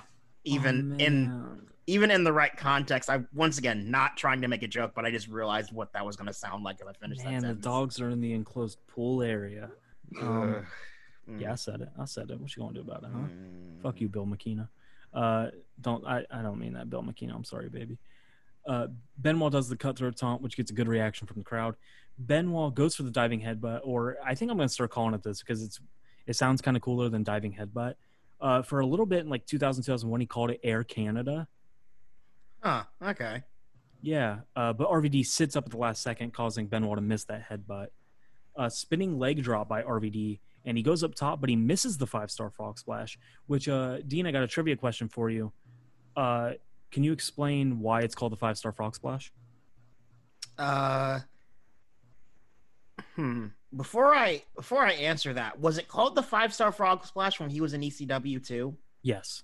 Okay, then that actually breaks my theory. Then, um, I actually have no idea. So, um, it's actually called the five star frog splash. Uh, Joey Styles named it in ECW. Uh, it was a dig at Dave Meltzer. Ah, okay. Apparently, Dave Meltzer did not give good star ratings to ECW. So they uh, kind of turned it around on him, and RVD started calling his the five star frog splash. But come on, we all know who really has the best frog splash. Uh, who Willie Mack with the six star frog splash. is his frog splash actually good? You know, I mean, okay, Oh? no, no, okay. Let me be serious though. If I'm honest, like it's a it's a good frog splash, but if I'm honest, it's not as good as Rob or Eddie's. okay. it's just called it's just called six star. uh, real quick. Don't even at me on this. Top three frog splashes. Uh, I'd say in no particular order, even though I do say RVD is number one. Uh, RVD, Eddie Guerrero, D'Lo Brown. You know, I could see that. Yeah, Unfortunately, something about Chavo's frog splash just never was as. probably because he was never anywhere near as big as the other guys. Yeah, that's true. But I don't know. It's like something about the way Eddie like just shifted his body in midair. Just it worked in a way just I don't think Chavo ever entirely got down the same way. Right. Does Montez crack the top five at Oh least? Oh fuck! I keep forgetting about Montez Ford. He has an Yeah. amazing frog splash too. Yeah, I think better than D'Lo. Switch He them did. out. Who? M- Montez Ford? Yeah, didn't he like collapse or something? Oh, you're yeah, he did on Raw. Yeah, yeah. Uh, bro, Raw Underground. That was I actually probably should watch that. it was interesting. Okay. It- will it be good? Probably not. But I thought it was something different. It was neat. I guess. Okay. Um, Benoit locks in that crippler crossface, uh, and RVD gets his foot on the rope, causing Benoit to let go. Uh, we get a quick cut to the GMs uh, watching this match backstage, and Stephanie lets out the most forced. I'm, I'm gonna hit you with it. Get him, Benoit. I wanted to die when she said that. Okay, but you know what? Chris Benoit's her man. Yeah, dude. After they had that little moment together of how they were gonna make the Rock squeal. Yeah, I'm telling you. I'm telling you, there's something going on. You think you think Benoit Uh, I'm trying to think of a f- funny haha sex pun wrestling. Um, I can't say laying the SmackDown. Let's rock. Um, See, I was gonna say something about unicorns, but he's Pegasus. yeah, you think he uh, you think he joined the Mile High Club with that Air Canada? You see what I'm saying? That was forced. That was that was, Uh-huh. Yeah, that was I- almost as forced as she going, "Get him, Benoit." Um, yeah, but at least it sounded like you meant it. yeah, she, bro, she didn't. I don't think she wanted to cheer for Chris Benoit. I don't know why, but uh, head to the corner, chop, stomp, and a punch by Chris Benoit. RVD is now uh, got his own busted lip. How nice of uh, Benoit to give him one. Maybe a receipt. Who knows? Maybe. Uh, RVD whipped to the opposite corner, but he gets the elbow up. Van Dam goes for a top rope springboard, but Benoit shoves him over the turnbuckle to the outside into the barricade. Uh, and Van Dam starts really selling that shoulder so he can't do the spear. Benoit follows to the outside uh, and gets RVD in a hammerlock and throws him shoulder first into the ring post. RVD thrown in and Benoit follows.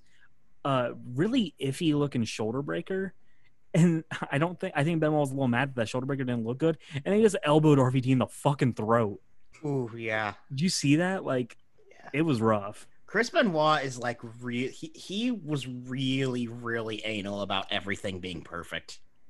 Yeah, have you ever heard the story about uh, I, hell, I think it was on uh, the first part of his Dark Side of the Ring, but I'd heard I'd heard the story before that uh, on Jericho's podcast. Yeah. Um, they messed something up in the ring, and it wasn't even that big of a mess up. But then after it, uh, he saw Benoit doing squats, and Jericho was like, "Hey, why are you working out after the match?" He said, "Well, I messed up up there. I got to pay for it. I'm doing 500 squats."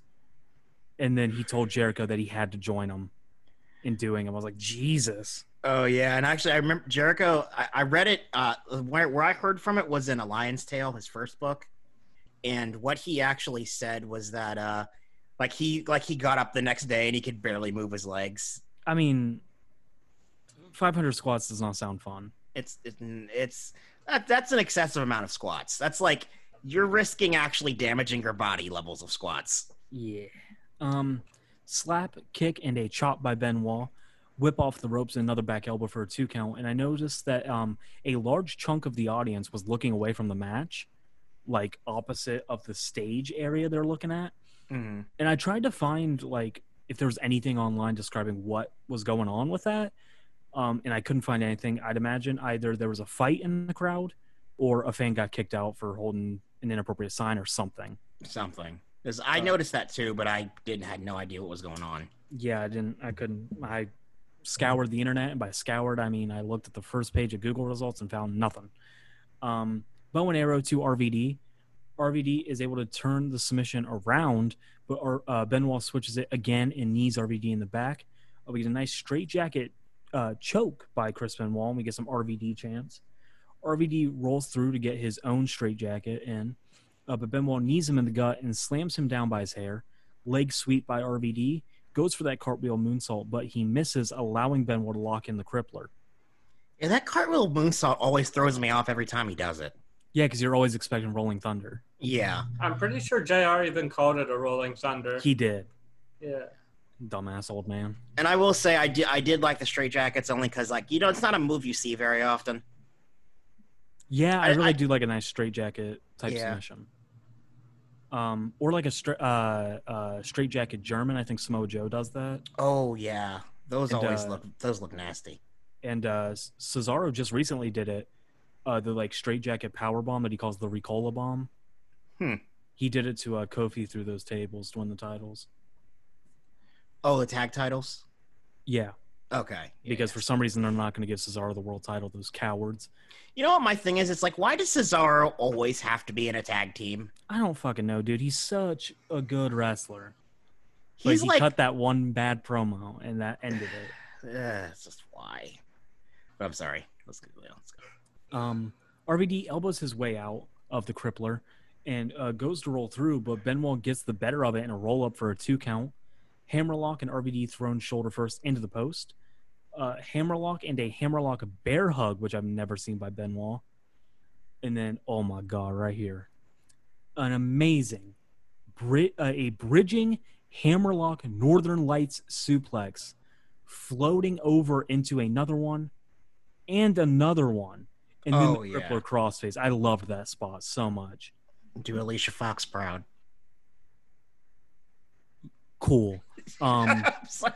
Damn.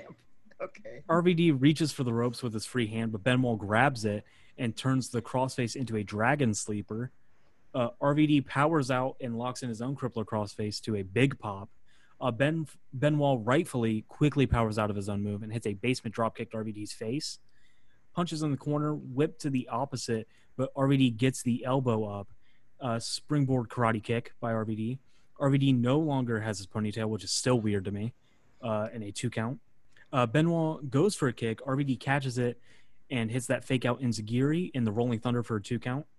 Whip to the corner, and RVD goes for the three shoulder checks in the corner, but he re aggravates that injured shoulder. Um, and Benoit goes for a clothesline, but misses it and gets hit with a spinning crescent kick for a two count. Whip to the corner, and RVD goes for a monkey flip, but Benoit catches him and puts him up on the turnbuckle. Uh, RVD is going for something, but Benoit crotches him. Uh, Benoit on the turnbuckle with RVD and clubs him in the back. Benoit goes for a back suplex, or I'm sorry, yes, a back superplex rather. Uh, and RVD turns it into a crossbody and a spinning five star frog splash for the win. What did you guys think of this match? Uh, slower than I was expecting in some parts. Um, Yeah, like uh, which isn't necessarily a bad thing. Um, that's not necessarily a bad thing. It's just that for a Rob Van Dam match, I was expecting a bit of a faster pace in certain sections. Um, but one thing I will say is that I felt like the uh, oh, actually, I wrote here the finish caught me off guard.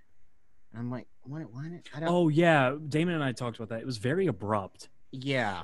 It was the superplex turn into the crossbody, straight to the five star, and that was the that was the end. Like that's like nowadays that that's a fucking transition spot. The superplex into a crossbody. hmm Yeah. Um, but I will say that there were what what I did like about this match though was that I there were certain spots where it just felt like they were just really going at each other, like they were really trying to fight each other. Yeah. Which I think the certain level of grit did add to this match. Even though, like I said, it was a little slow in some spots, but I still think it was a nice. It had a, a good a good level of seriousness and grit to it. Yeah, the ending was abrupt and a little rushed, it felt like. But I think that's my only complaint. It was a really, really, really good match besides that. Uh, yeah, I thought it was a really uh, good match. Very hard hitting. Um, Definitely. had a lot on the line. Uh, there were stakes to this match, uh, and yeah, I can agree with both of you. The, the ending was very abrupt. Uh, Bischoff and Stephanie backstage. Uh, Stephanie looks very annoyed with Eric Bischoff. Uh, Bischoff says, "You know, never say never, Stephanie." Uh, Bischoff tells Stephanie that from now on she can watch the Intercontinental title on Raw. Uh, Stephanie eyes him up and down, then maniacally laughs, leaving Bischoff very confused. Um, you guys got any clue what that's about? I Do you guess have- maybe it's about the main event. Oh, that's what you were thinking? Yeah. So I was you okay, let me let me put it this way.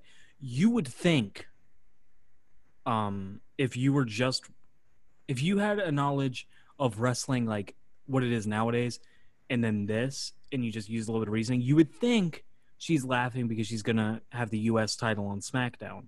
Mm-hmm. That doesn't happen until July of 2003. So I don't know what the fuck she was laughing about. Oh. I mean, I guess that's kind of why I thought that it was just like she figured, well, Brock's taking the, the undisputed title, so I don't care. Or something.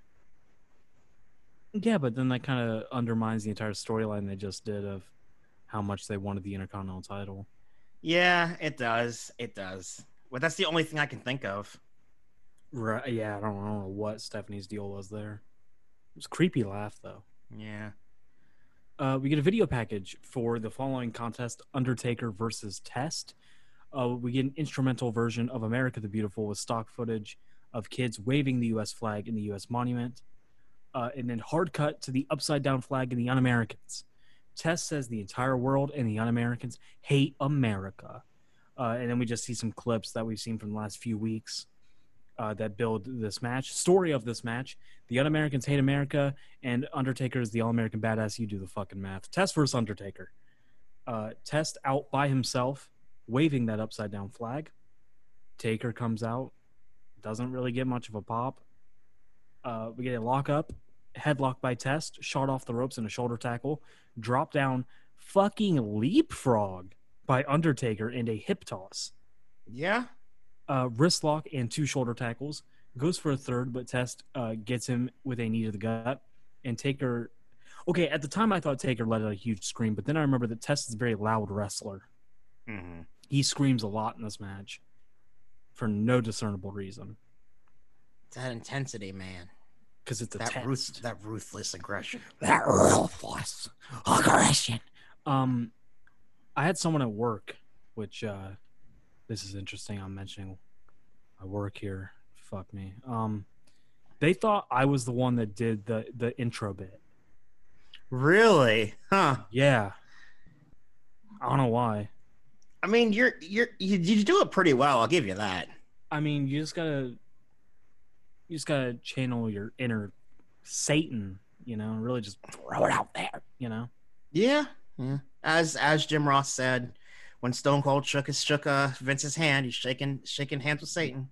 That's a great line. Yeah. Uh, we get another knee to the gut and another knee to the gut. Whip off the ropes. Taker ducks the clothesline and a huge jumping clothesline by Taker. And Test about lands on his neck. It was tough that bump he took. Mm-hmm. Uh, two count after that. Taker gets a wrist lock and yanks down on that arm. Taker goes for old school, which gets a huge pop.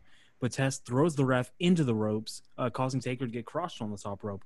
Do you guys remember Taker, Biker Undertaker doing old school a lot? Hardly. No, not really. Yeah, I kind of associated that more with later in his run. Yeah. Yeah. Yeah, more so later in his run. He did a little bit like he had to have done a little bit before. Yeah. Um Taker clothesline off of the apron and he bumps into the barricade. Test to the outside and gets two punches in on the Undertaker. Uh, Taker comes back with a kick and a punch. Taker goes to whip Test into the stairs, but Test reverses and Taker hits those steps knees first. Uh, he always kind of bumped into the steps like this. Uh, kind of similar how Mankind always did it. Mm. Uh, Test rolls into the ring to break up the count and right back outside. A stomp to the back of Undertaker's head. Taker gets thrown back in and Test follows. Uh, stomps and a punch to Undertaker. Uh, Taker's head into the corner. Three back elbows and a choke uh, with his boot by Test. Taker starts to come back with three headbutts to Test's gut, which kind of looks like he was giving him a fucking blowy. Uh, but Test knees Taker in the head. Uh, Taker whipped into the corner and a clothesline by Test. Test and Undertaker trade punches until Test uh, gets another knee to the gut. Clothesline by Test, armbar by Test.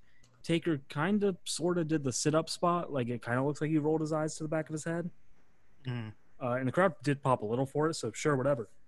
Uh, Taker gets out with punches to the gut. Test goes for a clothesline, but Taker ducks it. They awkwardly stand there for a second, and Taker hits a back suplex. Taker misses an elbow drop. Uh, both men trade punches until Test gets a knee to the gut, just like earlier. Taker whipped off the ropes, but hits a running DDT, two count. Old school by Undertaker, clothesline in the corner by Undertaker. Uh, whip to the opposite corner and snake eyes. Taker goes for that big boot, but Test ducks and kicks him in the gut. Test goes for the pump handle slam, but Taker floats over and out of it. It's goozle time, but Test elbows his way out of that choke slam. Uh, Test goes for his big boot, but Taker ducks, goozies, and hits the choke slam on Test for only a two count.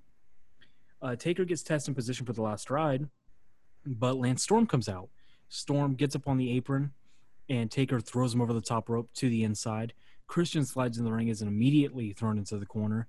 Taker hits two running clotheslines in the corner to both Christian and Storm. Uh, Goozle and chokeslam to both Storm and Christian. Then Test hits that running big boot and only a two count for his finisher. Uh, and Test freaks out about it. Test exits the ring and grabs a steel chair. Referee Jack Doan tries to take the chair from him, but Jack Doan's holding onto the chair, and Test yanks the chair so hard that Jack Doan falls to the mat. Uh, and while the ref is down, uh, Taker big boots the chair into Test face. Tombstone for the three count. The USA uh, wins. What do you guys think of this match? So I really tried to interject at some points in that, but I'm like, I just don't have anything to say about this match. Also, I mean, real talk, I was uh, kind of flying through it because yeah, this match wasn't much anything. Yeah, like I I will say, like legitimately, the stuff I remember most are like, oh yeah, some of like Test Strikes looked really good. Yeah, But- Test had some good, good stuff, I guess. Y- A lot of yeah, but that's really- gut. That's really all I got to say. This match just felt like a big nothing to me. Yeah, it didn't do anything for me, Damon. Uh, yeah, it didn't do much for me either. Although my favorite part was the end, like the last two minutes. Not only because it was ending, but also, okay. well, you know, but also because like Undertaker wrecked house, and that's always a good time. Yeah. Yeah. Um, yeah, I said pretty meh big man matches, a lot of punches and kicks. Uh, as we've talked about here a few times now, the feud never roped me in. Nah, I guess I'm not much of a patriotic person. Uh, and after this, Taker grabs the American flag from the crowd and celebrates it with it in the ring. Which is actually a, a a scene I recognize pretty well because it was part of his Titantron eventually. Yeah, that doesn't surprise me. Yeah. Though, okay, so now that we're here though, which was better, this or the tag match? This. Okay. Okay. Yeah, I, I can't okay. I I was hoping you guys would disagree with me, but yeah. Yeah. Yeah. Um, after this, we get a video package for our next contest: Triple H versus Shawn Michaels, set to the theme song for SummerSlam. Is this a top ten video package at WWE? Because I think it is. Oh yeah. I'd say This was a great video package. yeah, Story of this match, uh, I would say easily the most personal and emotional match of SummerSlam 2002. Um, in March of 1998, Shawn Michaels had to retire due to both a broken back and uh, drug addiction. After his retirement, his former DX partner Triple H became one of the top guys in professional wrestling. Uh, last month, Triple H brought Shawn Michaels to Raw to be his manager, but Shawn was hesitant about it. Um, later that night, Triple H and Shawn Michaels agreed, you know what, we're going to get the band back together. We're bringing back DX. Uh, but that was a fake out as Triple H pedigreed Shawn in the center of the ring. Triple H said it was because of Shawn's ego. Uh, Shawn's ego just wouldn't allow uh, himself to be in Triple H's corner. Uh, and during that promo, HBK is found beaten and bloodied backstage, and this worries Triple H. He claims he didn't do it. Uh, Triple H goes around the locker room. He's threatening, he's interrogating anyone that could have done it. Uh, but Shawn later reveals security camera footage that Triple H is in fact the one that attacked him. Shawn vows to step out of retirement not to wrestle, but to fight Triple H at SummerSlam. There is one small catch though. Due to Shawn Michaels' back injury, WWE and Eric Bischoff did not feel comfortable uh, officially sanctioning the match, meaning that anything goes in this match technically doesn't count. Uh, Triple H says it will count though because he will cripple the Heartbreak Kid. Our next contest, my favorite wrestler of all time, coming back, Shawn Michaels versus Triple H, unsanctioned matchup. And as Damon told me, uh, Shawn Michaels' entrance is, what do you call it, Damon? it's like God himself came back. like it's Shawn Michaels' music hits and the crowd pops big. We're getting pyro, confetti, the whole nine yards. Uh, Shawn is wearing his sequin vest and the chaps uh, over jeans and a t-shirt. Uh, the t-shirt does say Philippians 4:13, uh, which is "I can do all things through Christ who strengthens me."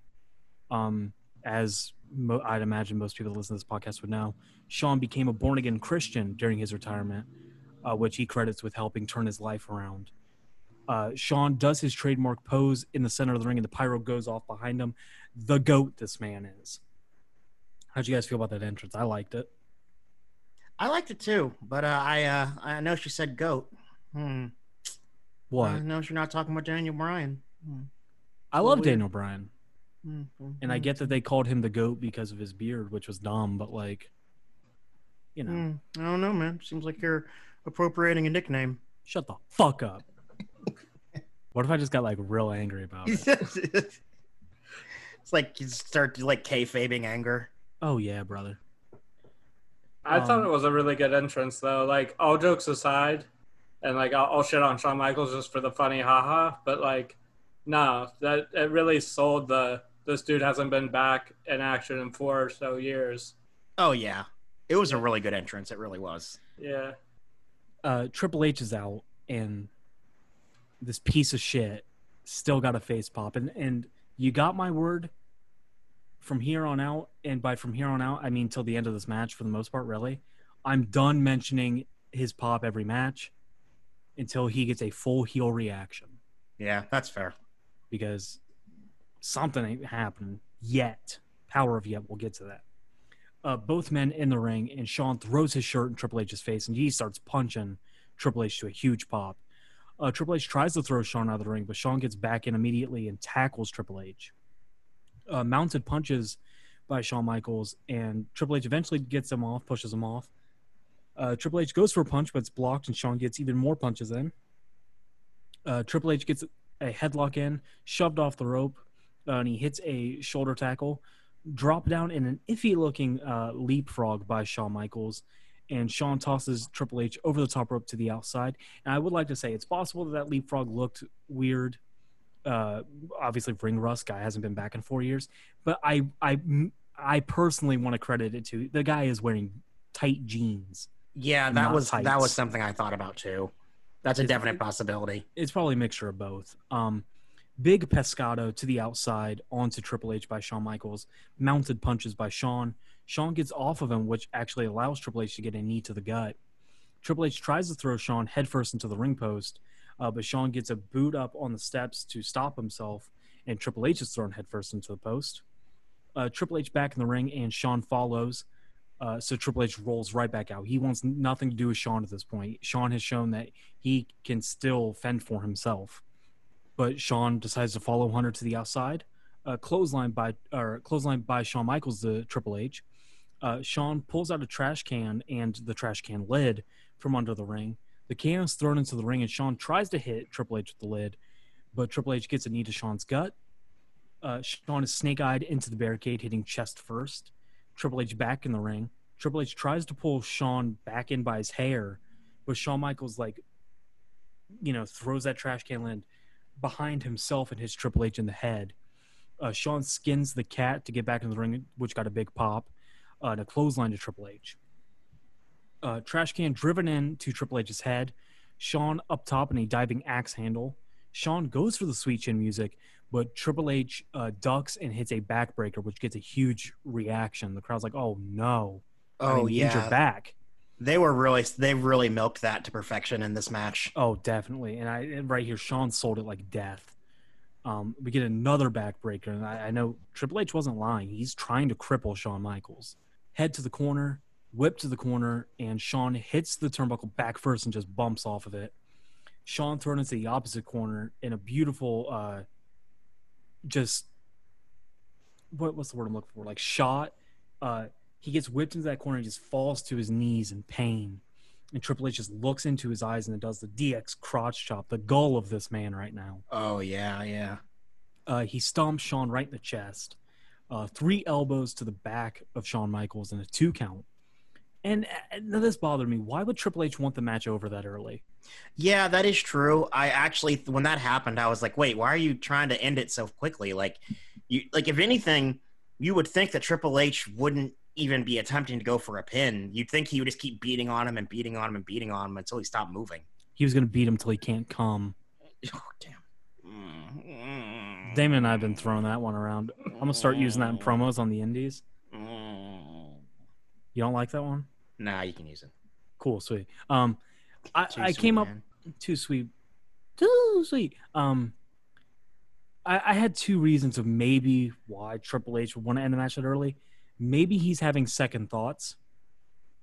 Um, or he wants it over quick now because he can. He's seen what Shawn Michaels can really do. That is. I, I, I, will say, I do in that regard. I'd lean more toward the latter. Yes. I could see that. Uh, Triple H exits the ring and grabs a steel chair. Uh, he gets back in the ring, chair to Shawn's back, and Shawn just collapses flat on the mat, uh, but only a two count. Punches to Triple H's gut, trading punches, but Triple H hits a knee to the gut. Uh, he goes for the vertical suplex, but Shawn floats over and gets an O'Connor roll up for a two count. Uh, punches to Triple H, whip off the ropes, but Triple H hits that knee face buster. DDT by Triple H onto the chair, but only a two count. uh, and Shawn starts bleeding from the head after that. Triple H uh, rips off Shawn's own belt and starts whipping him in the back with it twice. Uh, Triple H wraps the belt and its buckle around his fist and he punches Shawn right in that cut on his forehead. Uh, we get a punch without the belt. Triple H gets out of the ring and he grabs old Sledgy, his sledgehammer. Uh, Triple H gets back in the ring and referee Earl Hebner tries to stop him, but Triple H just fucking pie faces him. Uh, Shawn gets two kicks to the gut and starts getting some punches to the gut, some punches to the face. Uh, whip reverse and Shawn once again hits back first in that turnbuckle, and Triple H locks in the abdominal stretch. I got a little pissed here. Triple H grabs the ropes for leverage, which is legal in this match. It's an unsanctioned match. Anything goes. Yeah. And Earl Hebner, this dumbass, dumbass old man, he starts screaming at Triple H as if he's not allowed to do it. And then Triple H lets go and he gets to a big shouting match with Earl Hebner. And Triple H shoves Earl Hebner, and then Hebner shoves him back. And then Triple H starts selling Earl Hebner yelling at him, which pissed me off. This is supposed to be a serious match. Like, he's why worried. the Earl, hell? he's worried Earl Hebner might screw him. Oh, good point. Fuck. That, I didn't even think of that. He's facing Shawn Michaels, mind you. Well, my point really, like Triple H I- I- could yeah, yeah. Triple H could murder Earl Hebner with one arm. Yeah. Just you um, underestimate Earl Hebner's power level. yo, Earl Hebner. You think he could whip my ass? Real talk. You think Earl Hebner could take me? No. I don't think now, no. Oh, we're okay. Let's talk 2002 Earl Hebner. You think you could take me? You think maybe? Maybe. Really? I don't, I don't know about that. I don't know Uh, about that. I don't know. I don't I don't see Earl Hebner as a particularly threatening figure. That's true. He's goofy. Yeah. Uh, punches to Triple H's gut, kick to the gut, and a punch to the face. Uh, but Triple H knees Shawn Michaels in the gut. Shawn put up on the top turnbuckle, both men fighting up top, and Shawn punches Triple H off. Um, Shawn goes for his signature elbow drop off the top rope, but Triple H shoves Earl Hebner into the ropes, causing Shawn to get crotched on the top rope. Uh, after crotch, Shawn is draped over the top turnbuckle, basically like a reverse trio Joey Lawrence with his back facing the ring. Uh, Triple H hits Shawn in the tailbone with that chair. Ooh, yeah. Uh, Triple H sets the chair up at, like you know if you were to sit into a, a folding chair, and uh, he backbreakered Shawn onto the metal seat, bending the chair. And I typed, "Fuck." That is a hell of a bump. They and and once again though, I think it was necessary only because and I, I know you said you weren't you're not gonna talk about it until more until he actually gets full on uh, heel heat, but I think they really needed to drive home that Triple H is being an absolute bastard in this match to get people to boo him. Definitely. Um, that that that spot right there with the backbreaker onto the steel chair uh, gets a holy shit chant, but only a two count. Uh, and Triple H goes for two more covers, but can only get a two count. He cannot put Shawn Michaels away. Uh, sidewalk slam onto the flattened chair. He does the same thing. He gets the two count three times. Uh, Triple H starts screaming at Shawn Michaels. And I could not hear what he was saying, but I think I heard the word enough. So I think he was trying to tell Shawn, like, listen, this is enough. You just need to stay down for your own good. Mhm. Um, Triple H goes for the pedigree on the chair, but Shawn hits a big low blow. Uh, Triple H goes to swing the chair, but Shawn hits the sweet chin music, causing the chair to collide with Hunter's head. And Triple H is bleeding profusely from the head. This man was covered in blood. Oh yeah. Funny enough, I actually wrote down here in my head, remembering this match, I remembered Triple H bleeding less and Shawn bleeding more. It's quite the opposite in Yeah, this matchup. yeah. um, punches to Triple H's forehead cut, a whip reverse and the flying forearm by Shawn. Uh, he does the kip up for a huge pop, two punches and a back body drop to Triple H, where Triple H almost hits his ass off the foot of the chair. Big chair shot to Triple H's head, and that's why I noted that Shawn's cut is like pretty much closed up at this point, and he's like sweat all the blood off of him, but Triple H is absolutely covered. Oh yeah. full crimson mask and he's got blood all on his chest. And like obviously it's gross but it always looks awesome in wrestling and adds drama to the match. Makes it seem more violent definitely. Especially for a match like this, I think they needed blood to really sell it. yeah like I don't like watching steel cage matches now. Mhm. There's no blood. Like it doesn't feel any more violent than a regular match, really. Yeah, I, I think, and I, I don't get me wrong, I understand there are certain things that should be banned in wrestling. Like, I totally get why WWE doesn't do share shots to the head anymore, but I just think like the lack of blading sometimes can kill the drama of certain matches. I wish they could blade. Yeah, It's really not that. That's the least of their concerns. Yeah. Like, if anything, as long as people aren't, and especially if you're testing your wrestlers for all these different things, and also, like, just don't share blades, you'll be fine. Yeah, I've never even heard of anyone sharing a blade, really. The only time that happened was like, and it well, it wasn't even a sharing a blade. It was like this indie wrestler who was going to get signed to WWE, but Abdullah the Butcher was like, yeah, yeah, and Abdullah the Butcher kept stabbing him with his with his blade, and he ended up contracting like a hepatitis B or C because of that. Uh, yeah, now that is a sad story, but fuck Hannibal. He's a piece of shit. Just like to throw that out. oh damn, okay, I, okay, He like okay, so he came up as at the same time as like Sami Zayn and Kevin Owens in Canada, hmm and I guess he's all pissy that you know Kevin Owens has made it big and he didn't. So now because he has like a podcast and YouTube channel, he just shit talks Kevin Owens anytime he can. that's really petty. Yeah, like he had a he had um Sid Vicious on his podcast. And he Mhm. asked Sid Vicious what he thought of Kevin Owens, as if Sid even fucking knows who that is. it's like, why? It just, I it that really because you know the thing is, it doesn't even. I mean, at least maybe I'm missing something, but it doesn't even sound like it's a matter of Kevin even did anything. It's just that I don't, I've got no clue. I, I've heard from from you know some shoot interviews that Kevin Owens could be bit of a prick. Yeah, I mean, I've heard completely the same thing about I've heard the same thing about Sami Zayn too. Yeah, They can be kind of hard to work with. Yeah. Um, so maybe that's it. I did hear I saw a story on Reddit. Um, and apparently one time some dude in the crowd asked Kevin Owens like uh you know, you and Sammy got signed, why didn't uh, Hannibal get signed? And Kevin Owens said, "Oh, probably cuz WWE only wants Canadian guys that can work." Woohoo! I was like, "Oh shit." But uh, Irish whip reversed and reversed again, and Triple H bumps over the top turnbuckle to the outside and flies into the barricade, which was always cool looking. Uh, Shawn follows him to the outside and a trash can lid to Triple H's head, two belt whips to Triple H's back, trash can to Triple H's head, trash can lid to Triple H's head again. Um, Triple H bumps over the SmackDown announce table, a "We want table" chant uh, because these fucking greedy fucks. Are you kidding me? These guys are dying out there, and you want tables? Come on. Mm-hmm. Shawn Michaels takes off Spanish announcer Hugo Savinovich's shoe and hits Triple H in the head with it. And did you catch what Jerry Lawler said? What? do you- Wait. Oh, I'm I'm I'm scared to ask ask what he said now. He said that was a heel for a heel, which is a oh. very Oh. insider term for the Yeah, second biggest show of the year. I'm actually surprised that. Like, well, I wonder if Vince said anything to him after the show. I don't know. That's very weird to say. Um, yeah. Bulldog on the steps to Triple H. Shawn gets a ladder out from under the ring, which gets a huge pop. Uh, Shawn runs the top of the ladder into Triple H's head uh, and then his gut while he's on the ground three times. Uh, Shawn leans the ladder against the turnbuckle post. Uh, whip reverse, but Shawn stops himself from hitting the ladder, punches Triple H, and catapults him into the ladder. Uh, two count on the inside of the ring. Shawn goes to bring the ladder to the ring, but Triple H baseball slides the ladder into Shawn's ribs, and it was very weird seeing Triple H do a baseball slide. Yeah, that was that was interesting. I get why he did it, but that's just not something I would expect to see him do. Yeah.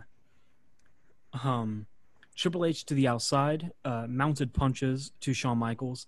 Shawn thrown back in, and Triple H goes to the top rope, but Shawn punches him and climbs up to the top rope and hits a superplex for a two count. Whip reversed, and Shawn hits a very impressive tilt a whirl roll up pin for a two count. Oh yeah, that was sweet. That was Yeah. sweet. Too Uh, sweet. Okay. too Sweet Ski brother. Uh, off the ropes, and Triple H hits a flying knee for a two count. Uh, Triple H starts bringing the stairs in the ring, uh, and he goes to hit Shawn in the head with them, but Shawn drop toe holds him. Uh, so Triple H hits his head on the steps. Do you remember when Big Show took that spot and he got that nasty gash on his head? Yeah, I do. I Yeah, that do. was rough. Uh, fun fact: I think that'll actually be one of the very last pay per views we cover. Oh, okay. That's like One Night Stand 2008, Oh, which I'm pretty sure was, I think that's the last TV 14 pay per view they did. it is. Okay, didn't they like? Wasn't like the next one was like, like the Great American Bash or the Bash or something was like when they officially went PG. Yeah, but then John Cena tried to commit vehicular manslaughter on JBL, and Mark Henry screamed, "Since when was murder PG?" uh, Mark Henry. Somebody about to get a wig split. Uh, nothing on that, really, Yeah. Oh, really. you know, man. You know, you know. Damn, bro. God, fans are hard out here, man. Uh, whip reversed and Shawn hits an impre- Oh, I already said that. God damn it.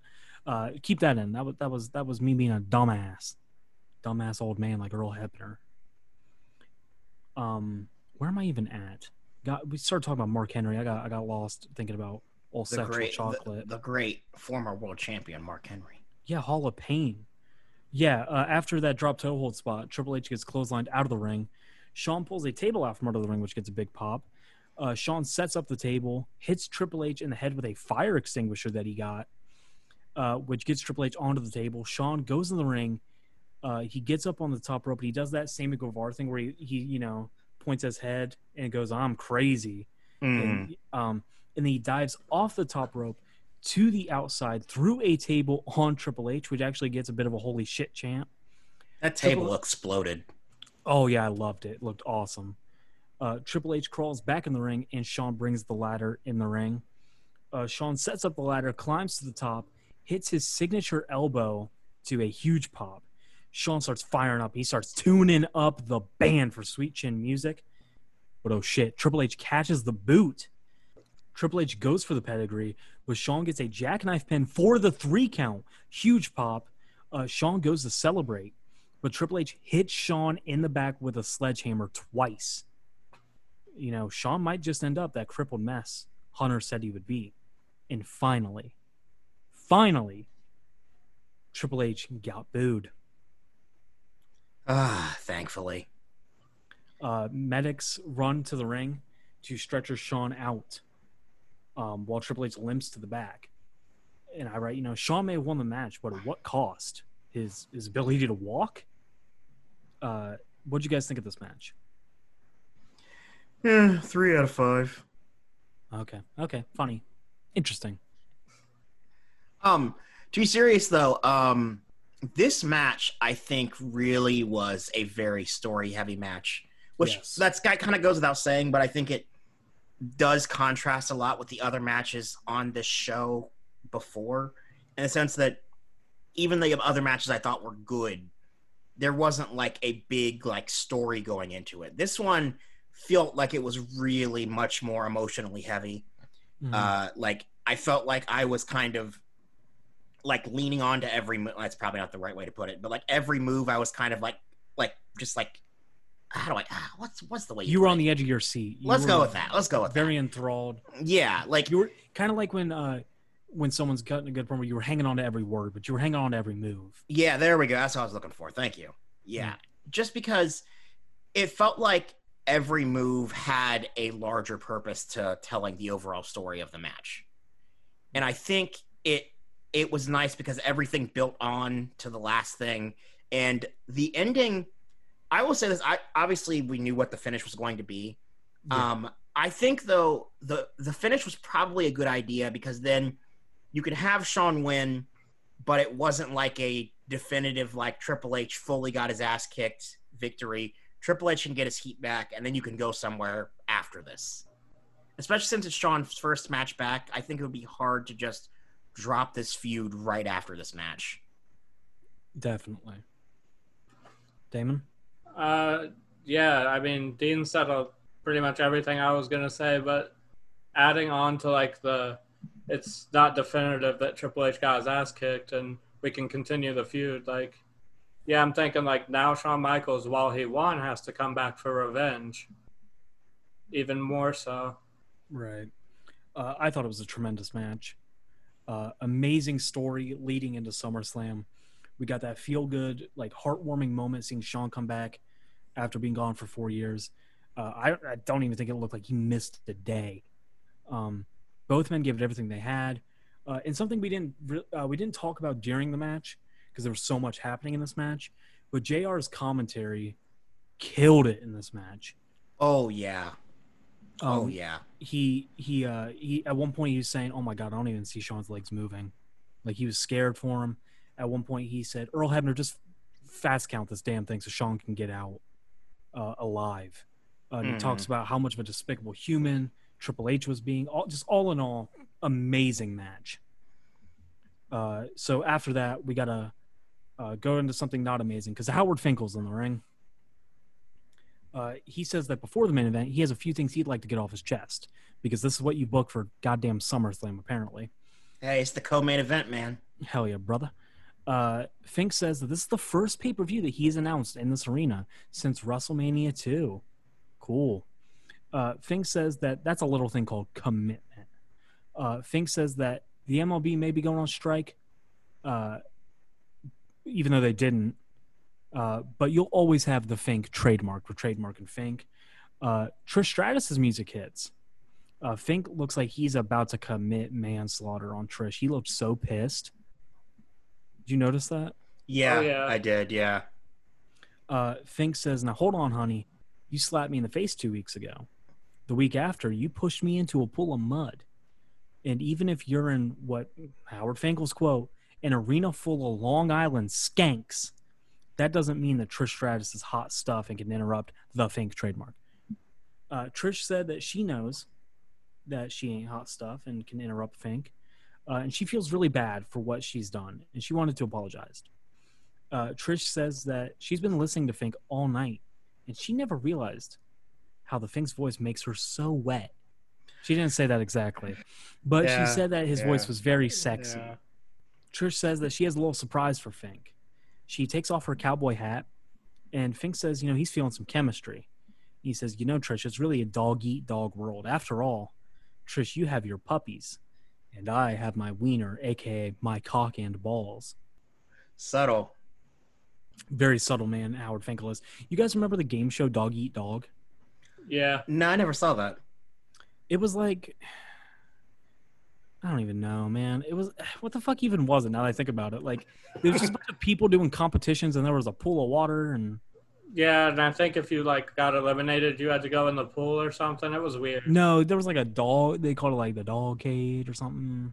I don't know. I don't remember. There was a whole thing. I don't really remember it actually. Now that I think about it, but I I remember liking it.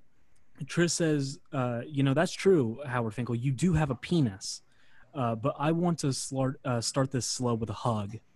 Uh, they hug, and Howard enjoys that hug. Uh, Trish says, "You know, but the real surprise, it's actually uh, Lillian Garcia, who was already behind Fink, uh, and that's when I noticed that that mat is still covered in Shawn Michaels and mostly Triple H's blood, which is Mm. gross." Uh, Lillian slaps Fink in the face, and he takes a bump off of it. Uh, and then she kicks Fink in his wiener, aka his schlong, and they both bump because fuck you. Uh, Trish raises Lillian's hand to no pop whatsoever, and a referee checks on the Fink.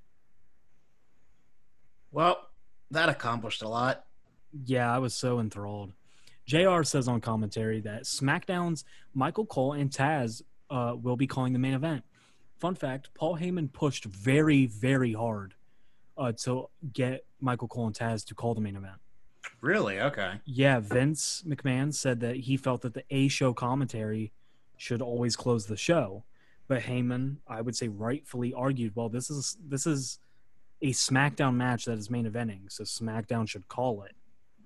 Uh, and Heyman, being the the orator that he is, uh, used this fact in a speech to actually fire up the SmackDown roster before SummerSlam started. Hmm. Uh, have you ever seen uh, from Beyond the Mat the speech he does before Barely Legal? Uh, the one where he talks about how like they've been rejected and no one wants them, and Yeah, the classic. you, we're gonna go up to him. We're gonna say, "Fuck you, where you're wrong. Fuck you, we're right." That's a classic, dude. That's all yeah, time. yeah.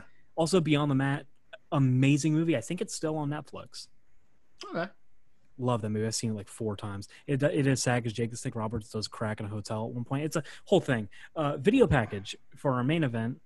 What you didn't like me mentioning Jake Roberts smoking crack? Dean. Oh, I thought you were talking to Damon.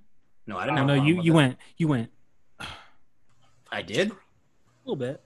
Oh, I You know, I hear things with my headphones. You know, it's Oh, I, I'm sorry. I didn't even know. No, I did that. I maybe I was just kind of taking a breath. I don't know. I realize that I've been coming off very aggressive this episode, and I don't know why, and I want to apologize to Because you're mean.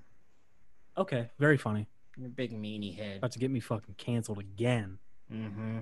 Uh, video package for our main event: Brock Lesnar versus The Rock for the WWE Undisputed Title.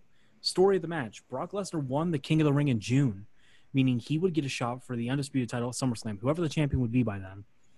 Uh, on July's pay per view, Vengeance, The Rock beat The Undertaker and Kurt Angle in a triple threat to win the title. Since then, Brock has been destroying anyone in his path to show The Rock what will happen to him at SummerSlam. Uh, and here we are, main event of SummerSlam 2002. Brock Lesnar taking on The Rock for the WWE Undisputed title, and no, uh, no obligatory big pop for The Rock. Um, the pop he gets is rather small here. Um, Rock places the title down on the ramp, and he just charges the ring where Brock already is. Uh, Brock goes for a punch, but uh, Rocky blocks it and gets his own punches in before Lesnar hits a belly to belly for a two count. And then it starts. We get some very loud Rocky sucks chants. Yeah. Um, and I, I looked into it. Apparently, uh, many people in New York, uh, as they are more of a smarky town, they knew that this was Rock's final match for a while, and he was going to Hollywood. Ah, and they okay. they saw that as him selling out, which uh, Brock Lesnar will find out what that feels like in uh, two years on WrestleMania 20 because he gets Yep. the same reaction when they find out he's going to the NFL and Goldberg was leaving. Uh, that match is a fucking shit show. Yeah. Um, we get two big backbreakers to The Rock for a two count. Uh, we then get some pretty loud Rocky chants. New York is very split on The Rock in this matchup. Uh, five shoulder checks in the corner by Lesnar. Uh, Lesnar knees Rock to the outside of the ring. Uh, Heyman sneaks a kick to The Rock's ribs while Lesnar distracts referee Mike Chioda. Uh, Lesnar to the outside and clotheslines Rock over the barricade into the crowd. Lesnar hops the barricade and lifts Rock up over his head and drops him sternum first on the barricade. Uh, clothesline back over the barricade and Lesnar follows. Uh, Rock thrown back into the ring and uh, Lesnar follows once again. Uh, belly to belly by Lesnar for a two count. Rock gets in some punches, goes off the ropes, but Heyman swipes at, uh, the Rock's legs out from under him. We get an elbow by Lesnar and another one, some stomps by Brock Lesnar. Uh, while Lesnar is talking to referee Mike Chioda, Heyman chokes The Rock on the apron. And like I understand that they're doing it so Brock gets some heel heat, but Brock does not need some old dude's help. Yeah. And I'm not gonna lie. There was kind of that part of me when that happened. I was like, eh, Rock, just kind of shove him off. Yeah, at the same time, shouldn't Rock be able to just easily beat his ass? Yeah. You'd Like think. we saw Global Warning. yeah. Uh, Rock hits some punches, whip reversed. Lesnar goes for a back body drop, but is kicked. Spinning power slam by Brock for a two count. Some more Rocky sucks chants. Uh, shoulder checks in the corner by Brock. Uh, a big running shoulder check. He goes for another running shoulder check, but Rock moves, causing Lesnar to hit his shoulder onto the post. Oof. That. Oof. Mm. He took all of that. yeah, he did. Uh, Like that was genuine pain. That looked terrible. Yeah. Uh, back suplex by The Rock, and both men are down. Uh, and we get a double kip up for a pop. Both guys doing a kip up at the same exact time. Very impressive seeing a dude the size of Brock Lesnar doing a kip up. It's terrifying. I, I, I will say, he didn't quite do it though. he did use his hand Yeah. like plant himself. But here, okay, I think I said this on the podcast. It's weird that we're only seven episodes in and I can't even remember some of the shit I've said on here, which is probably gonna bite me in the ass one day when I run for president. But um did I mention that I watched Brock Lesnar versus Mark Hunt at UFC 200 and I was absolutely terrified how fast Brock Lesnar could move? I don't think you mentioned that, but I actually saw that fight too. Yeah.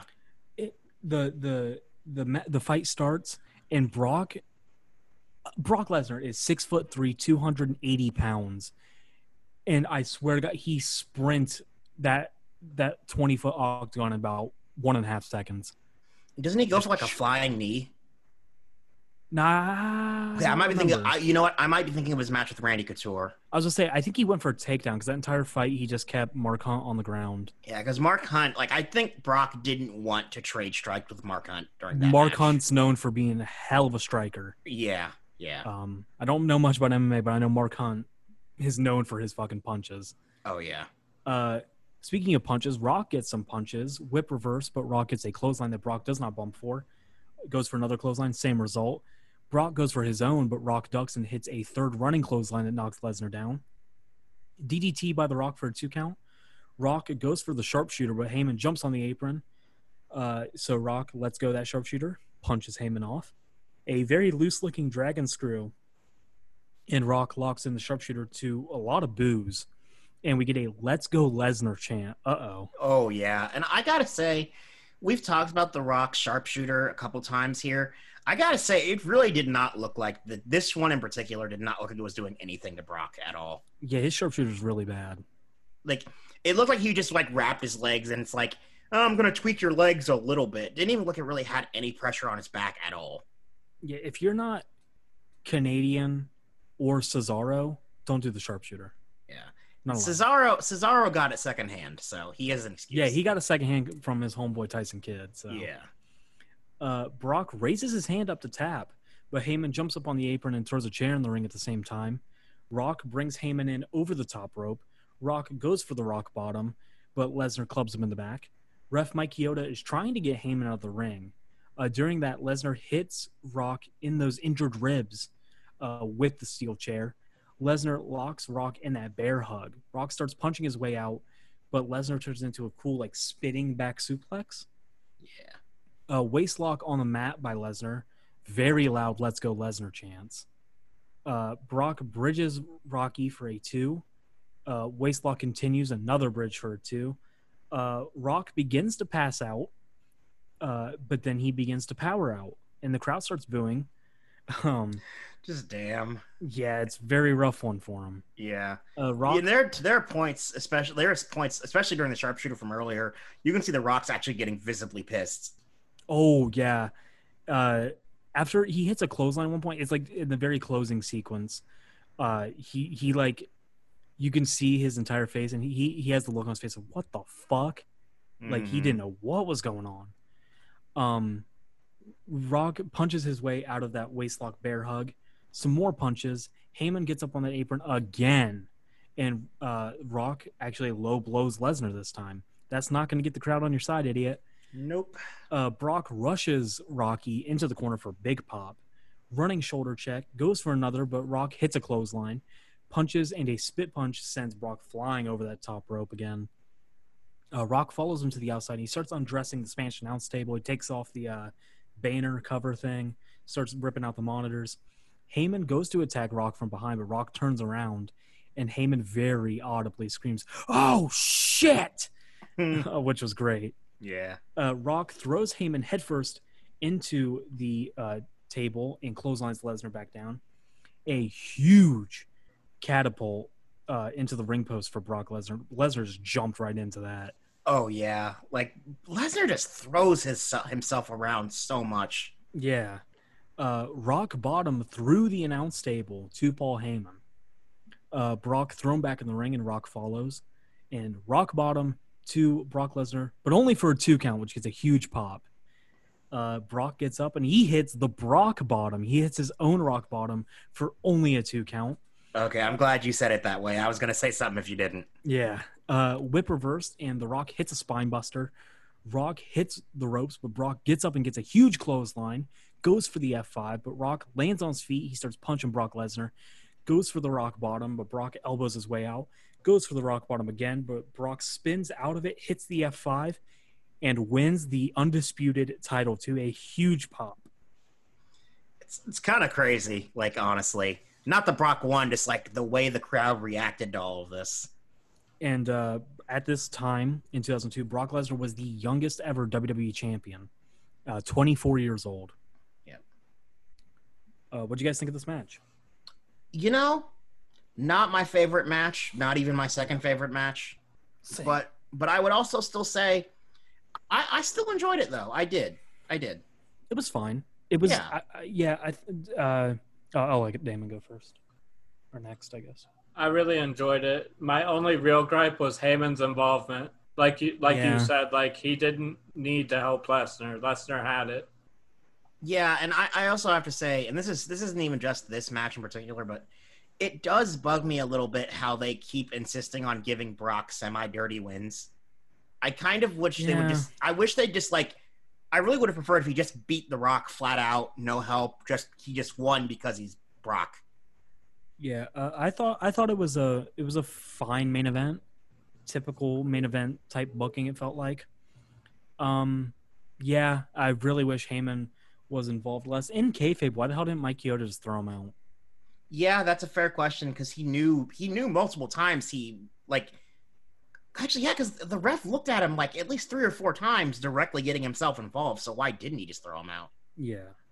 Um yeah, no, it was a fine match. Um and that is the end of SummerSlam 2002, but there's one thing that was not aired and I didn't check, but I very very much doubt there's any footage of it on YouTube from the crowd. Obviously WWE would have the footage, um but they're never going to release it cuz why would they?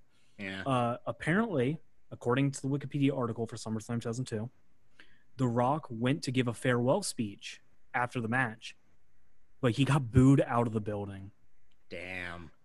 And he was not able to finish the speech. And he just walked out pissed. Yeah, uh, I'm not gonna lie. If if I was somebody in his ear, I would have been like, "Rock, um, might be good to just get out of here. Yeah, This is um, not the crowd to give a farewell speech to right now." right. Uh, if it's not obvious, uh, this is the end of The Rock for quite a while. He does not come back um, until early 2003. Yeah, because he's got the he's got a, they've got to build up to the title match with uh, another returning person eventually. Title match. Yeah. Huh?